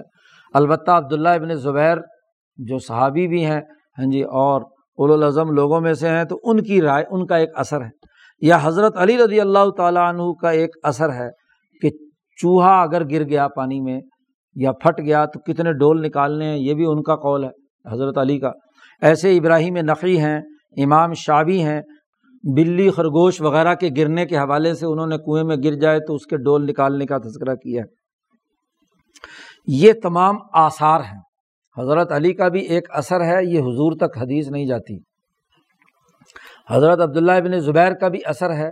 ابراہیم نقی یہ تابی ہیں اور شابی بھی تابی ہیں۔ ان کے آثار ہیں، ان کے اخبار ہیں۔ شاہ صاحب کہتے ہیں کہ فلعیست مما یش حد الحو المحدسون بسحا محدثین جو بعد میں آئے ہیں، جنہوں نے مرفوع اور صحیح احادیث کی چھان پھٹک کی ہے ان کے خیال کے مطابق یہ یہ آثار درست نہیں ہے، صحیح نہیں ہے۔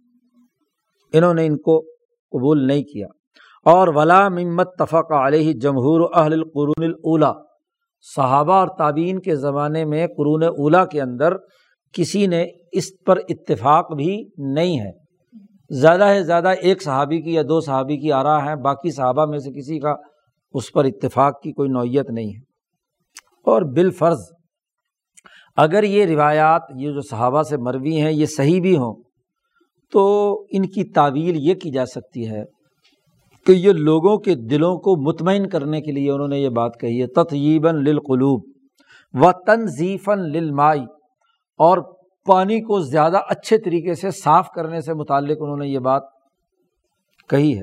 یہ وجوب شرعی کے طور پر نہیں ہے کہ اس کو فرض اور واجب کر دیا جائے۔ جیسا کہ امام مالک کے جو مالکیاں ہیں، ان کی کتابوں میں اس کو وجوب شرعی قرار دیا گیا ہے۔ تو یہ وجوب شرعی نہیں ہے۔ اور وہ دونا نفی حاضل احتمالی قرط، خرط القطاد یہاں مالکیہ پر اعتراض کر دیا اور اگلے جملے میں انہوں نے حنفیوں پر چوٹ لگائی ہے کہ نہ یہ کہ اس احتمال کی سرے سے نفی کرنے کے لیے بڑی لمبی چوڑی ہاں جی یہ ایک ضرب المسل ہے کہ بہت سارے منزلیں عبور کرنی پڑیں گی اس کو ثابت کرنے کے لیے۔ جی۔ تو دونوں طرف سے جو بات ہے، وہ اس کا وجوب شرعی نہیں ہے، کیونکہ نبی سے براہ راست صلی اللہ علیہ وسلم سے ثابت نہیں ہے، صحابہ کے اقوال یا آثار ہیں جس کی بنیاد پر فقہ نے یہ گفتگو کی ہے۔ اس لیے شاہ صاحب کا نقطۂ نظر یہ ہے کہ یہ ڈول شول نکالنے کا جو معاملہ ہے، یہ وجوب شرعی نہیں ہے۔ ہاں دل دل نہیں ڈھکرا کسی کا جی کنویں میں پانی جانور تھا تو وہ اگر نکالنا چاہتا ہے تو اس کے مطابق جو ترتیب فقہ نے بیان کی ہے تو وہ نکال لے۔ وبل جملہ تھی خلاصہ یہ ہے کہ فلئی صفی حاضل بابی، اس باب میں کوئی ایسی چیز جو قابل شمار ہو سکے، جس پر عمل کرنا واجب ہو، وہ اور کوئی نہیں ہے۔ سوائے اس حدیث کے جو حدیث قلطین ہے وہ زیادہ عصبت ہے اس سلسلے میں بغیر کسی شک و شبے کے۔ اور ومن المحالی اور شاہ صاحب کہتے ہیں، یہ میں اس لیے کہہ رہا ہوں کہ یہ بات بڑی محال ہے کہ اگر کوئی وجوب شرع کے طور پر چیز ہوتی اور نبی بیان نہیں کر رہے تو ایسا ہونا ممکن نہیں ہے۔ ومن المحالی محال ہے یہ کہ اللہ تعالیٰ نے اس جیسے مسائل میں بندوں پر کوئی چیز لازمی قرار دی ہوتی اور وہ زیادہ ہوتی ان کے ارتفاقات سے بڑھ کر۔ یہ جو ہم نے قلطین کی تشریح کی ہے، یہ ان کے ارتفاق کے تناظر میں تو ان ارتفاقات سے بڑھ کر کوئی اور چیز شرعی طور پر لازمی اور ضروری ہوتی، تو ضرور اللہ یا اللہ کے رسول ضرور اسے بیان کرتے۔ حالانکہ یہ مسئلہ جو ہے ہاں جی کنویں میں اور تالاب میں جانوروں کے مرنے کا اور ہاں جی پھٹنے کا، یہ تو عام مسئلہ ہے۔ یعنی ایسا مسئلہ بھی نہیں ہے کہ جو بعد میں پیدا ہوا ہو۔ اس زمانے میں بھی کنوؤں میں جانور مرتے تھے اور چوہے اور بلیاں مرتے تھے۔ ہاں جی ان کا وقوع بہت تھا عموم بلوا تھا۔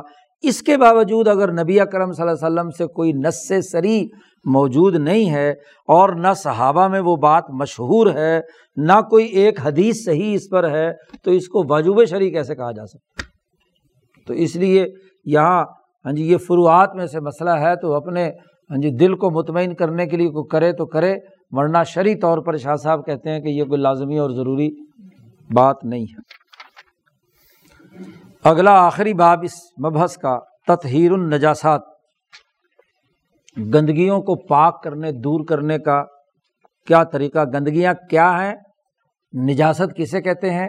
اور اس کے پاک کرنے کا طریقہ۔ تو سب سے پہلے شاہ صاحب نے نجاست کی تعریف کی ہے۔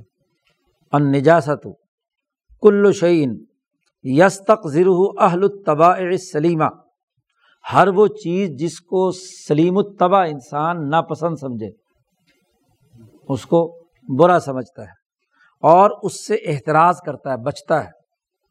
اور اگر وہ کپڑوں کو لگ جائے یا بدن کو لگ جائے تو اس کو فوراً دھوئے، تو وہ نجاست کہلاتی ہے۔ جو بھی گندگی چیز آدمی کو لگ جائے اور اس کو وہ ناپسند سمجھ رہا ہے، بات سلیم الطبع کی ہو رہی ہے۔ ورنہ جو حساس قسم کے ہوتے ہیں، وہ تو ویسے بھی کوئی چیز لگ جائے تو اس کو ہاں جی ناک منہ سکھیڑ لیتے ہیں۔ نفسیاتی جو مریض ہیں، ان کی بات نہیں ہو رہی۔ اور جو عرف میں وہ چیزیں ہیں، زیادہ سے زیادہ وہ چار پانچ ہیں جو آگے بیان کی جا رہی ہیں۔ جیسے کل عذیرہ نجاست گندگی جو پہانا وغیرہ، ایسے ہی ولبول پیشاب اور خون۔ یہ تین چیزیں تو پوری دنیا عالم میں کیا ہیں؟ متفق۔ بامہ تطہیر النجاسات فہو ماخوذ عنہم جہاں تک ان تینوں نجاستوں کے پاک کرنے کا معاملہ ہے، تو یہ کل انسانیت سے، پوری انسانیت سے ماخوذ ہے۔ آدم سے لے کر اب تک کوئی فرقہ، کوئی جماعت، کوئی گروہ، انسانوں کا کوئی طبقہ ایسا نہیں ہے کہ جو ان تین چیزوں کو گندا نہ سمجھتا ہو۔ اور ان سے پرہیز نہ کرتا ہو اور ان کو پاک کرنا نہ چاہتا ہو۔ اور وہ مستمبت المش توہرا فیم اور یہ جو شریعت نے اس کو قانون کے طور پر نافذ کیا ہے، یہ جو چیز ان میں مشہور تھی، اسی سے یہ ماخوذ ہے، اسی سے یہ مستمبت ہے چوتھی چیز لید ہے، اونٹ کی، روس اسے کہتے ہیں۔ تو یہ بھی رکسن، یہ بھی گندگی ہے، نجاست ہے کیونکہ عبداللہ ابن مسعود کی حدیث میں آتا ہے، حضور صلی اللہ علیہ وسلم بیت الخلاء کے لیے باہر تشریف لے گئے۔ تو ابن مسعود رضی اللہ تعالیٰ عنہ حضور کے ساتھ ہوتے تھے۔ ضرورت وغیرہ، لوٹا عام طور پر ان کے پاس ہوتا تھا۔ تو حضور صلی اللہ علیہ وسلم نے ابن مسعود سے کہا کہ مجھے سنجا کرنا ہے تو تین ڈھیلے لے کر آؤ۔ اور خبردار، نہ ہڈی ہونی چاہیے اور نہ روس ہونا چاہیے۔ کیونکہ انہا رکسن وہاں حضور نے خود جملہ فرمایا کہ یہ کیا ہے؟ نجاست۔ اس سے استنجا نہیں ہوتا۔ تو اس حدیث سے معلوم ہوا کہ روس بھی گندگی ہے۔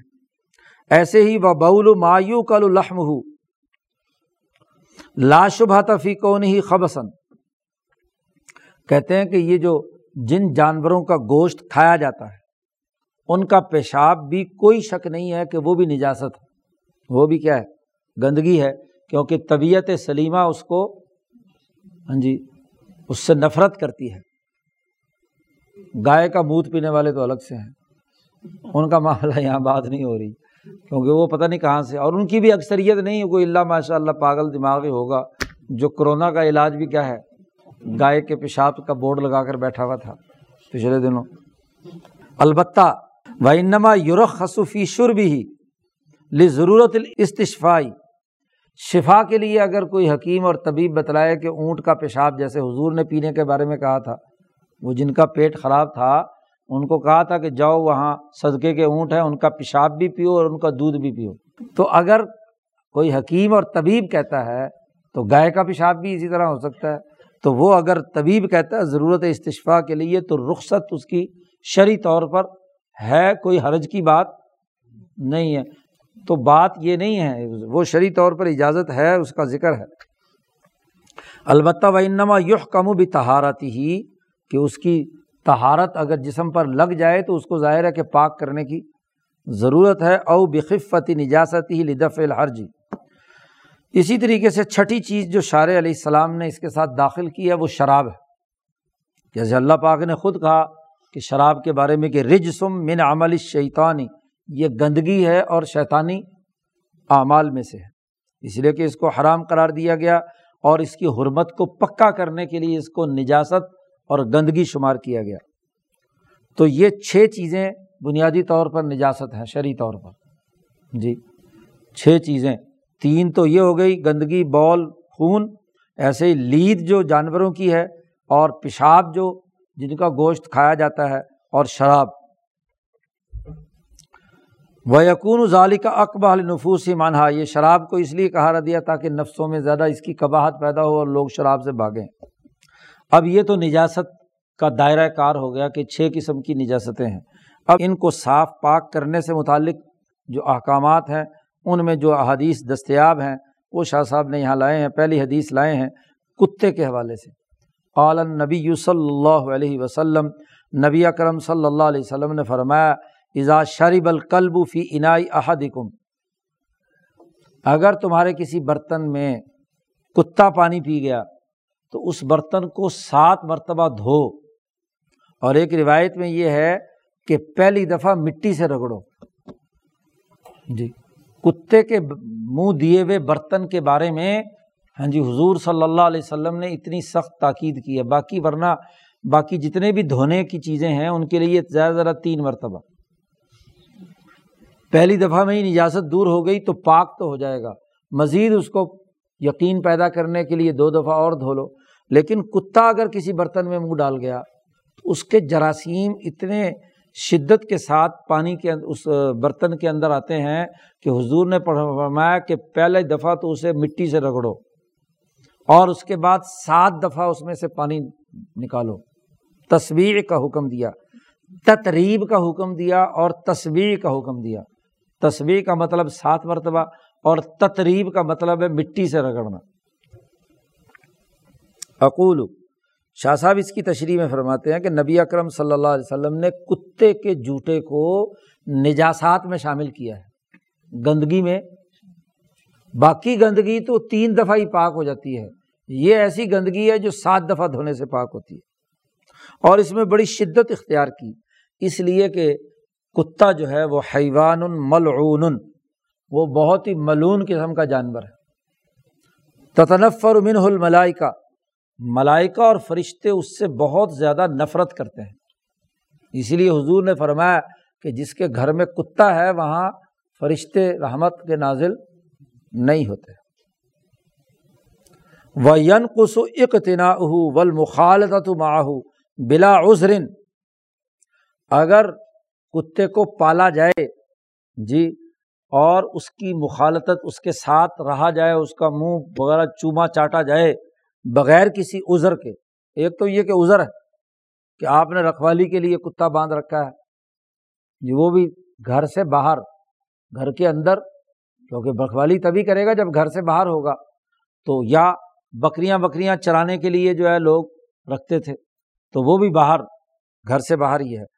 اگر کسی نے اسے پالا اور گھر میں باندھا ہوا ہے، تو روزانہ اس کے اجر میں سے، اس کی نیکیوں میں سے روزانہ ایک قیرات ضائع ہوتا ہے۔ کلّا یومن قیراتن، نبی اکرم صلی اللہ علیہ وسلم کی حدیث ہے جو اچھے کام کیے ہوئے ہیں اور اس نے جو نیکیاں جمع کی ہوئی ہیں، کتا گھر میں بندھا ہوا ہو تو وہ نیکیاں بھی کھاتا رہتا ہے کیونکہ فرشتے آتے نہیں گھر میں۔ شاہ صاحب کہتے ہیں یہ کتے سے اتنی سخت بات کیوں نبی اکرم صلی اللہ علیہ وسلم نے کہی کہ سات مرتبہ دھونا چاہیے۔ وہ سر روفی کل دالی کا اس سلسلے میں جو ہم بات بیان کی کہ حیوان حیوان ملعون جو ہے، تو یہ ملون جانور ہے، تو اس کا راز کیا ہے؟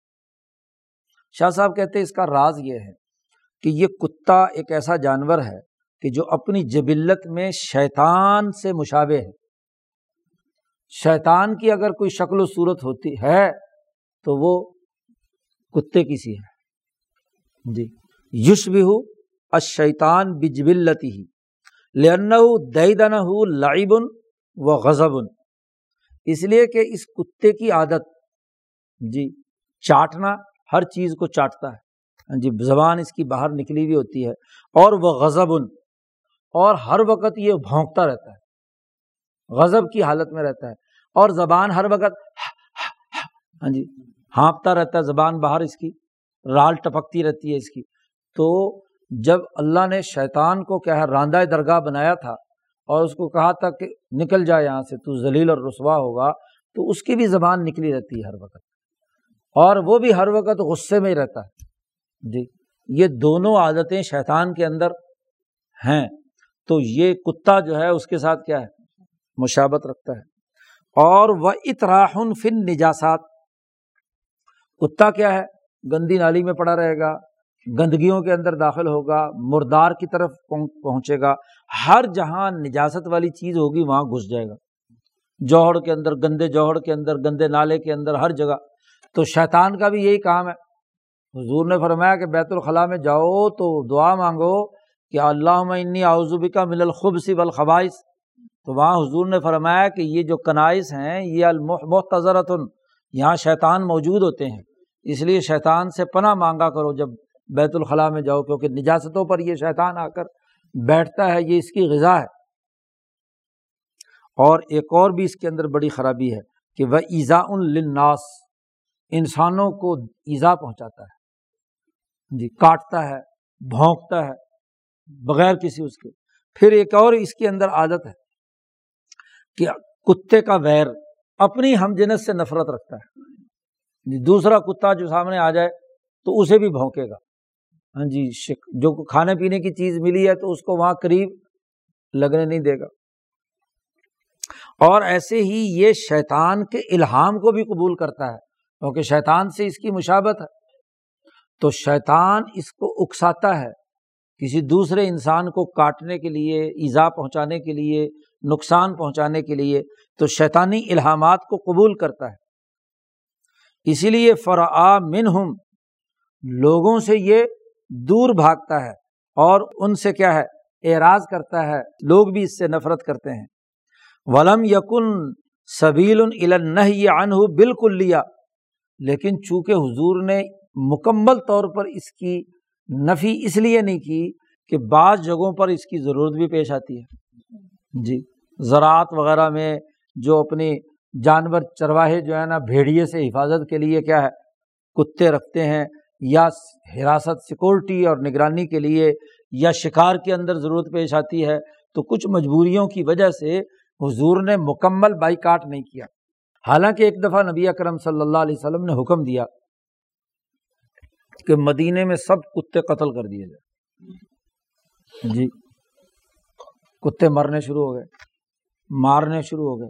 اور جب کافی خاتمہ ہو گیا تو پھر حضور صلی اللہ علیہ وسلم نے منع فرما دیا کہ نہیں، اللہ پاک کو یہ بات پسند نہیں ہے کہ کوئی دنیا میں مخلوق پیدا کی ہو اور سرے سے اسے فنا کی گھاٹ اتار دیا جائے۔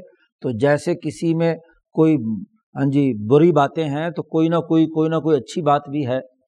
تو کتے میں کچھ اچھی باتیں یہ ہیں ہاں جی۔ لیکن پرسنٹیج جو خرابیوں کی ہے وہ زیادہ ہے۔ اس لیے گھر کے دائرے کے اندر تو داخل کسی صورت میں اسے نہیں ہونا چاہیے۔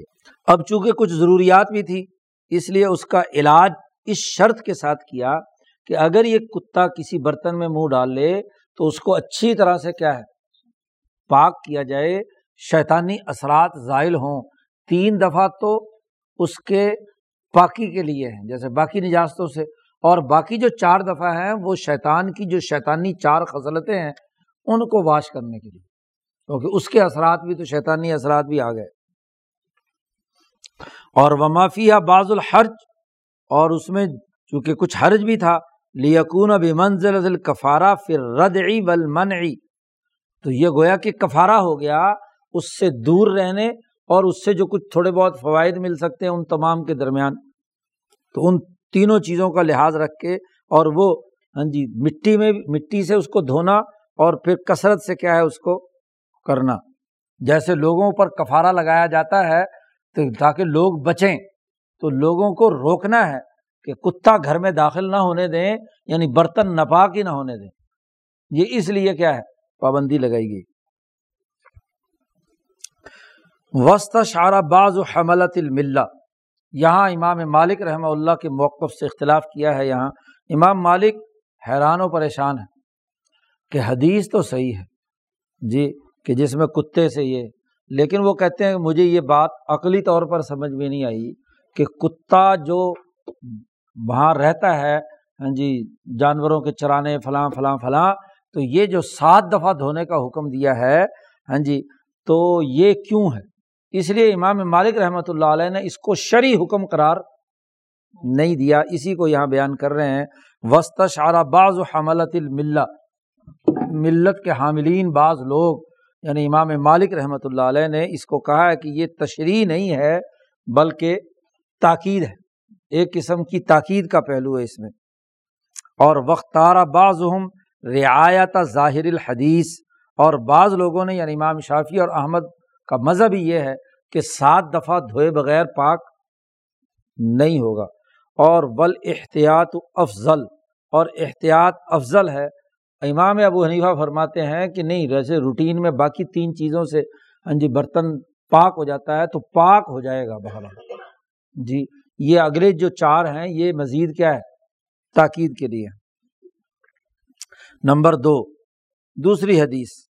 نبی اکرم صلی اللہ علیہ وسلم نے فرمایا، یہ اس حدیث کا بھی ایک پس منظر ہے۔ ایک دیہاتی آیا مسجد نبوی میں، اسے عطا پتہ تھا نہیں مسجد کیا ہے۔ وہ صحن میں بیٹھ کر وہاں اس نے پیشاب کرنا شروع کر دیا۔ جیسے ہی اس نے پیشاب شروع کیا، تو لوگوں نے شور مچایا وہ مسجد ہے مسجد ہے، مسجد حضور نے فرمایا، خاموش ہو جاؤ۔ اس کو پیشاب کرنے دو۔ پیشاب کرتے ہوئے آدمی کو درمیان میں نہیں روکنا چاہیے۔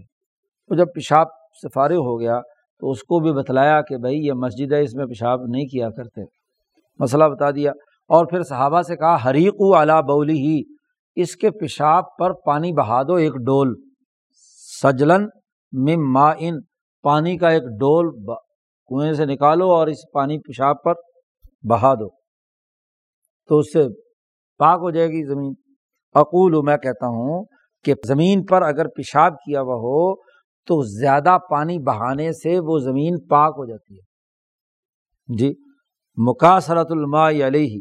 اور یہ بات ہاں جی تمام لوگوں میں نسل در نسل پوری انسانیت میں چلی آ رہی ہے کہ کثرت سے بارش ہو جائے کسی زمین پر تو وہ زمین کیا ہے؟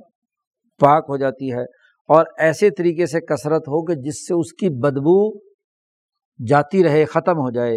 اور پیشاب یعنی کہ اس کے اندر ختم ہو کر فنا ہو جائے، اس کی کوئی اثر باقی نہ رہے، گویا کہ کالم یقن تھا ہی نہیں یہاں۔ تو اس طریقے سے چیز پاک ہو جاتی ہے۔ نمبر تین حدیث لائے ہیں کہ اصاب صوب احدا کن ادم خواتین سے حضور نے کہا کہ تم عورتوں میں سے کسی ایک عورت کے کپڑے پر اگر حیض وغیرہ کا خون لگا ہوا ہو تو فل تقرس ہو اس کو پہلے ناخون، خون کو کھرچ دو، ناخون سے ہاں جی اور پھر اس کو پانی سے دھو لو، اور پھر اسی کپڑے میں نماز پڑھ سکتے ہو۔ فلم سما لتسلفی ہی اس کے اندر نماز پڑھ لو۔ اقول میں کہتا ہوں، شاہ فرماتے ہیں کہ تہارت حاصل ہو جاتی ہے نجاست کو دور کرنے سے۔ یعنی پورا کپڑا دھونے کی ضرورت نہیں ہے، کپڑے میں جس جگہ جو نجاست لگی ہوئی ہے، اسی کو اگر دھو لیا جائے باقی کپڑا پاک ہے، تو ٹھیک ہے۔ اور اس کی تمام خصوصیات جو ہیں، وہ یعنی رنگ، بو وغیرہ، اس کی تمام چیزیں ختم ہو جائیں اور وہ زوال کی کوئی بھی شکل ہو، تو حضور صلی اللہ علیہ وسلم نے گویا کہ ہاں جی اس کو جو کھرچنے کا حکم دیا ہے، تو نجاست ظاہری ختم ہو جائے گی۔ باقی جو تھوڑا بہت اثر ہوگا، وہ دھونے سے کیا ہے، ختم ہو جائے گا۔ ہر طرح سے۔ اچھا جی، ریوتم بھی ہوں اعلیٰ ظالی کا لا شرط۔ یہ جو باقی جو طریقۂ کار بیان کیا ہے، یہ بات متنوع کرنے کے لیے ہے، لیکن یہ کوئی شرط لازمی نہیں ہے کہ پہلے ناخون سے کھرچے اور پھر پانی سے دھوئے۔ اگر پانی وافر مقدار میں ہے، چونکہ وہاں تو پانی بہت احتیاط سے استعمال کیا جاتا تھا، تو اگر پانی وافر مقدار میں ہے تو آدمی پانی سے ہی دھو لے۔ ناخون سے کھرچنے کی کوئی لازمی اور ضروری بات نہیں ہے۔ نمبر چار حضور صلی اللہ علیہ وسلم کی ایک روایت ہے، اس کے تناظر میں ایک قانون بیان کر رہے ہیں، یہاں روایت اصل نہیں لے کر آئے۔ وہ عمل منی جہاں تک منی ہے فل اظہر انہ نجسن یہ بات طے شدہ ہے، ظاہر بات یہی ہے کہ وہ ناپاک ہے۔ بعض لوگوں نے اس کو پاک قرار دیا ہے۔ اور اس کی وجہ یہ ہے کہ وہ یہ kہتے ہیں کہ اس منی سے انسان بنتا ہے۔ تو اگر یہ خود نجاست اور گندگی ہے، تو گندگی سے انسان بنا۔ تو انسان کے شرف کی خلاف ورزی ہے کہ منی کو کیا ہے، ناپاک کہا جائے، بعض لوگوں کی۔ لیکن شاہ صاحب اور باقی تمام جمہور ائمہ کا یہی قول ہے کہ الازہر انہ نجسن لی وجودی ماں زکرنا پچھلے باب میں جو گزرا تھا، اس میں جن جن چیزوں کو ناپاک، نجاست کے حوالے سے ذکر کی تھی، تو وہاں شروع پہلا باب جو تھا، تو وہاں یہ بات واضح ہے کہ وہ گندگی ہے، حد نجاست میں داخل ہے۔ اس کے لیے حضور صلی اللہ علیہ وسلم نے فرمایا کہ اگر خشک ہو، تو پھر اس کا فرق کافی ہے۔ پرانے زمانے میں لوگ طاقتور ہوتے تھے اور ان کی منی جو ہے، وہ بیٹ کی شکل کی ہوتی تھی۔ اسی کو روایات، احادیث میں بیان کیا گیا ہے کہ کپڑے پہ لب لگتی تھی، اتنی گاڑی ہوتی تھی جیسے بیٹ یا ہاں جی یہ جو پیسٹ ہوتی ہے، اس کی طرح کی ہوتی تھی۔ اب وہ خشک ہو گئی ہے، تو اس کو کیا ہے؟ صرف پھینکنے سے ہی وہ ہاں جی انگلی لگانے سے ہی وہ اتر کر دور چلی جاتی تھی۔ اس کو فرق کہتے ہیں۔ تو خشک ہے تو فرق سے ہی کاپ وہ جی صاف ہو جائے گی۔ ایزا کانا لہو حجمن، اگر اس کا وہ ٹھوس وجود ہے اور وہ گاڑھا ہے تو وہ اس کو کیا ہے کھرچ دیا جائے تو تب بھی پاک ہوگی، دھونے مونے کی ضرورت نہیں ہے۔ لیکن آج کل ایسا معاملہ نہیں ہے۔ بعد میں تو سارے معاملے سارے ہاں جی دھونا ہی پڑے گا، کیونکہ ایسی خشک تو وہ بہادر اور طاقتور لوگ تو دنیا سے جا چکے۔ نمبر پانچ، ایک روایت میں آیا ہے کہ لڑکی بچی، چھوٹی بچی جو ہے، اس کا پیشاب یعنی جو ابھی روٹی نہیں کھانے لگی، دودھ پینے والی ہے، تو ان کا، ان کی بات ذکر ہو رہی ہے۔ یوگ سلوم بول جاریا تھی لڑکی کا اگر پیشاب کپڑوں پر لگ جائے تو اس کو تو دھویا جائے گا۔ اور وہ یورش میں بول غلامی اور اگر لڑکے نے پیشاب کیا ہے تو اس کے اوپر پانی بہا دیا جائے یورشو چھینٹے مار دی جائیں تو وہ پاک ہو جائے گا۔ لفظ جو ہے حضور صلی اللہ علیہ وسلم کے یہی یورشو ہے اور یوگ سلو ہے، دو لفظ استعمال کیے ہیں۔ اگرچہ احناف کے یہاں کوئی فرق نہیں ہے، حنفیوں نے تو کوئی فرق نہیں کیا۔ انہوں نے تو کہا کہ یہ جو رش ہے یعنی چھینٹے مار دینا، یہ تو اس پیشاب کو مزید کیا ہے، پھیلا دینا ہے۔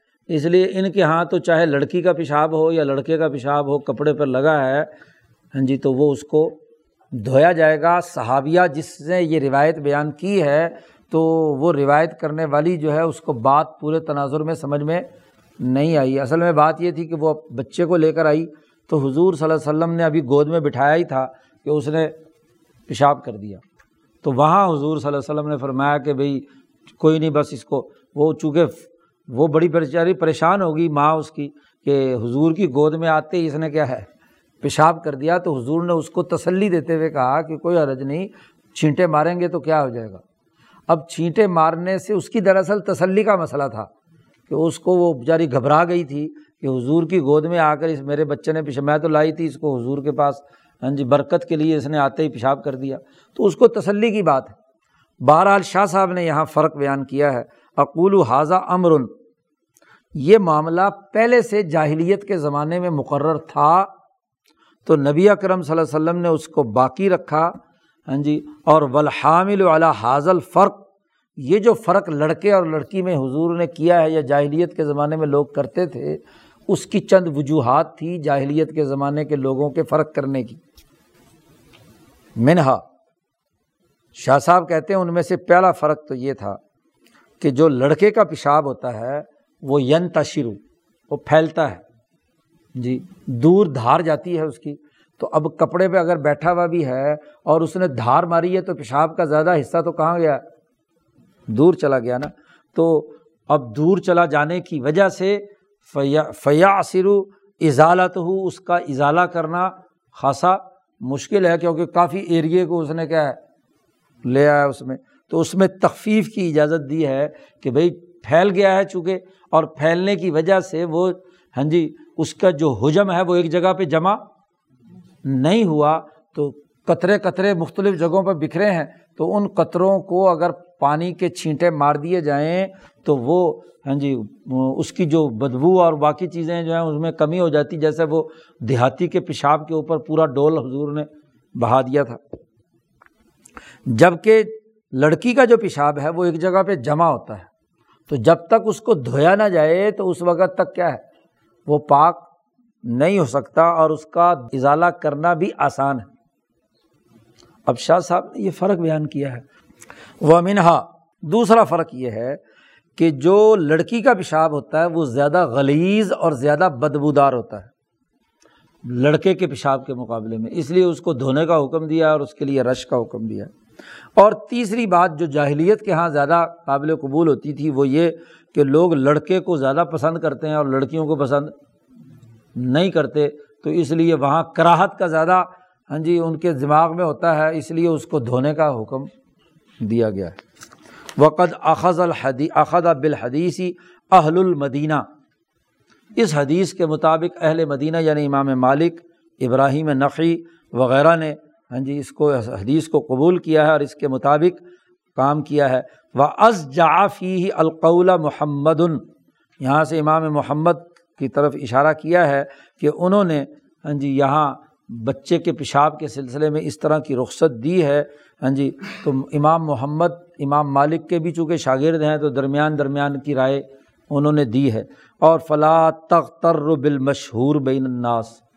وہ جو لوگوں میں مشہور ہے کہ ہاں جی لڑکے، لڑکی کے پیشاب میں کوئی فرق نہیں ہے تو وہ تجھے دھوکے میں مبتلا نہ کرے، پھر یہاں چوٹ کر گئے ہیں شاہ صاحب۔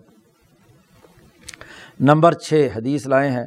ایزا دبغل احاب فقت تہورا چمڑے کو اگر رنگ دیا جائے تو وہ چمڑا پاک ہو جاتا ہے۔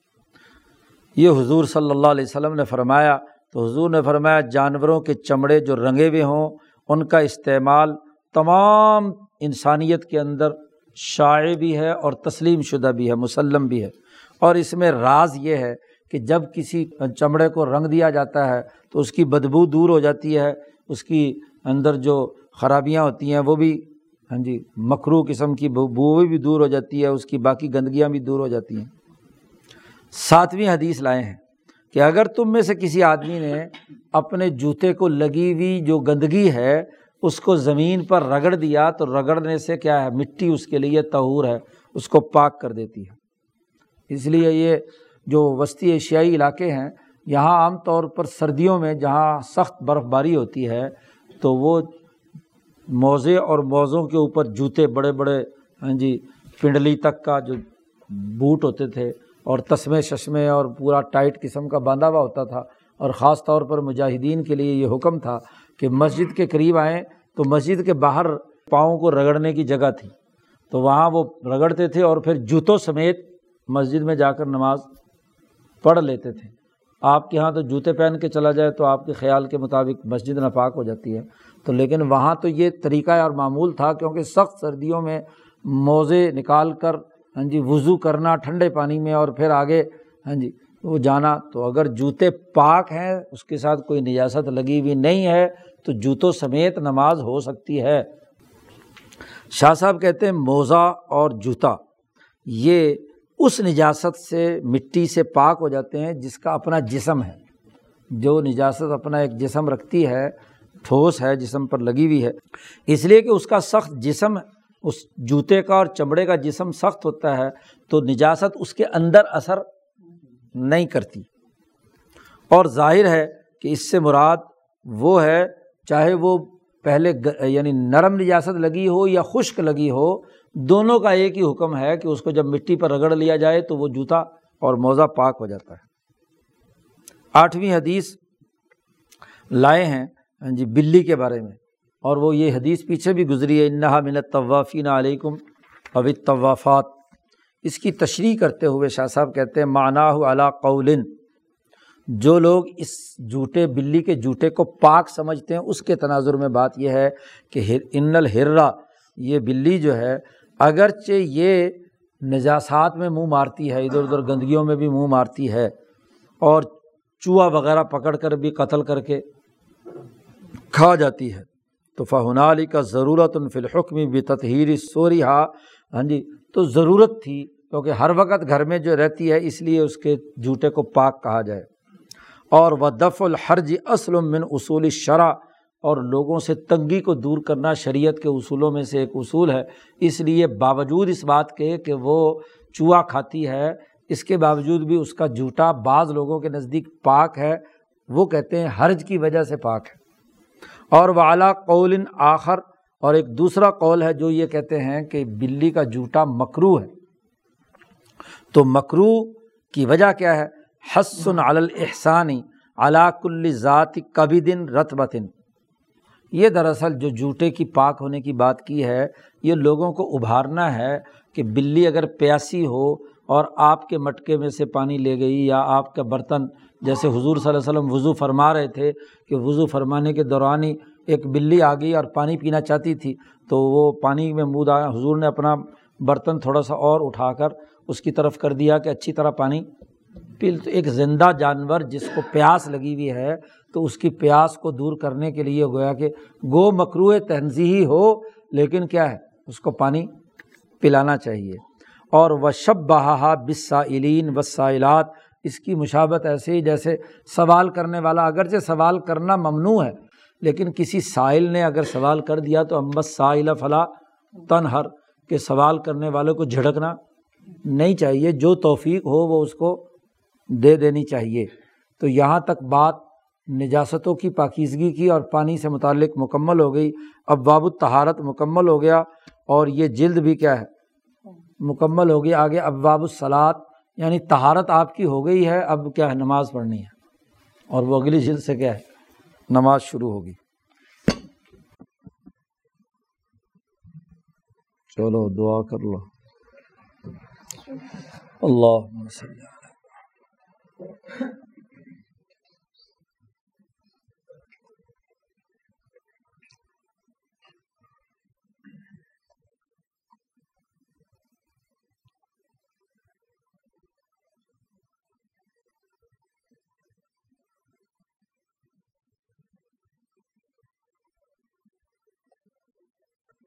اجمعین برحمت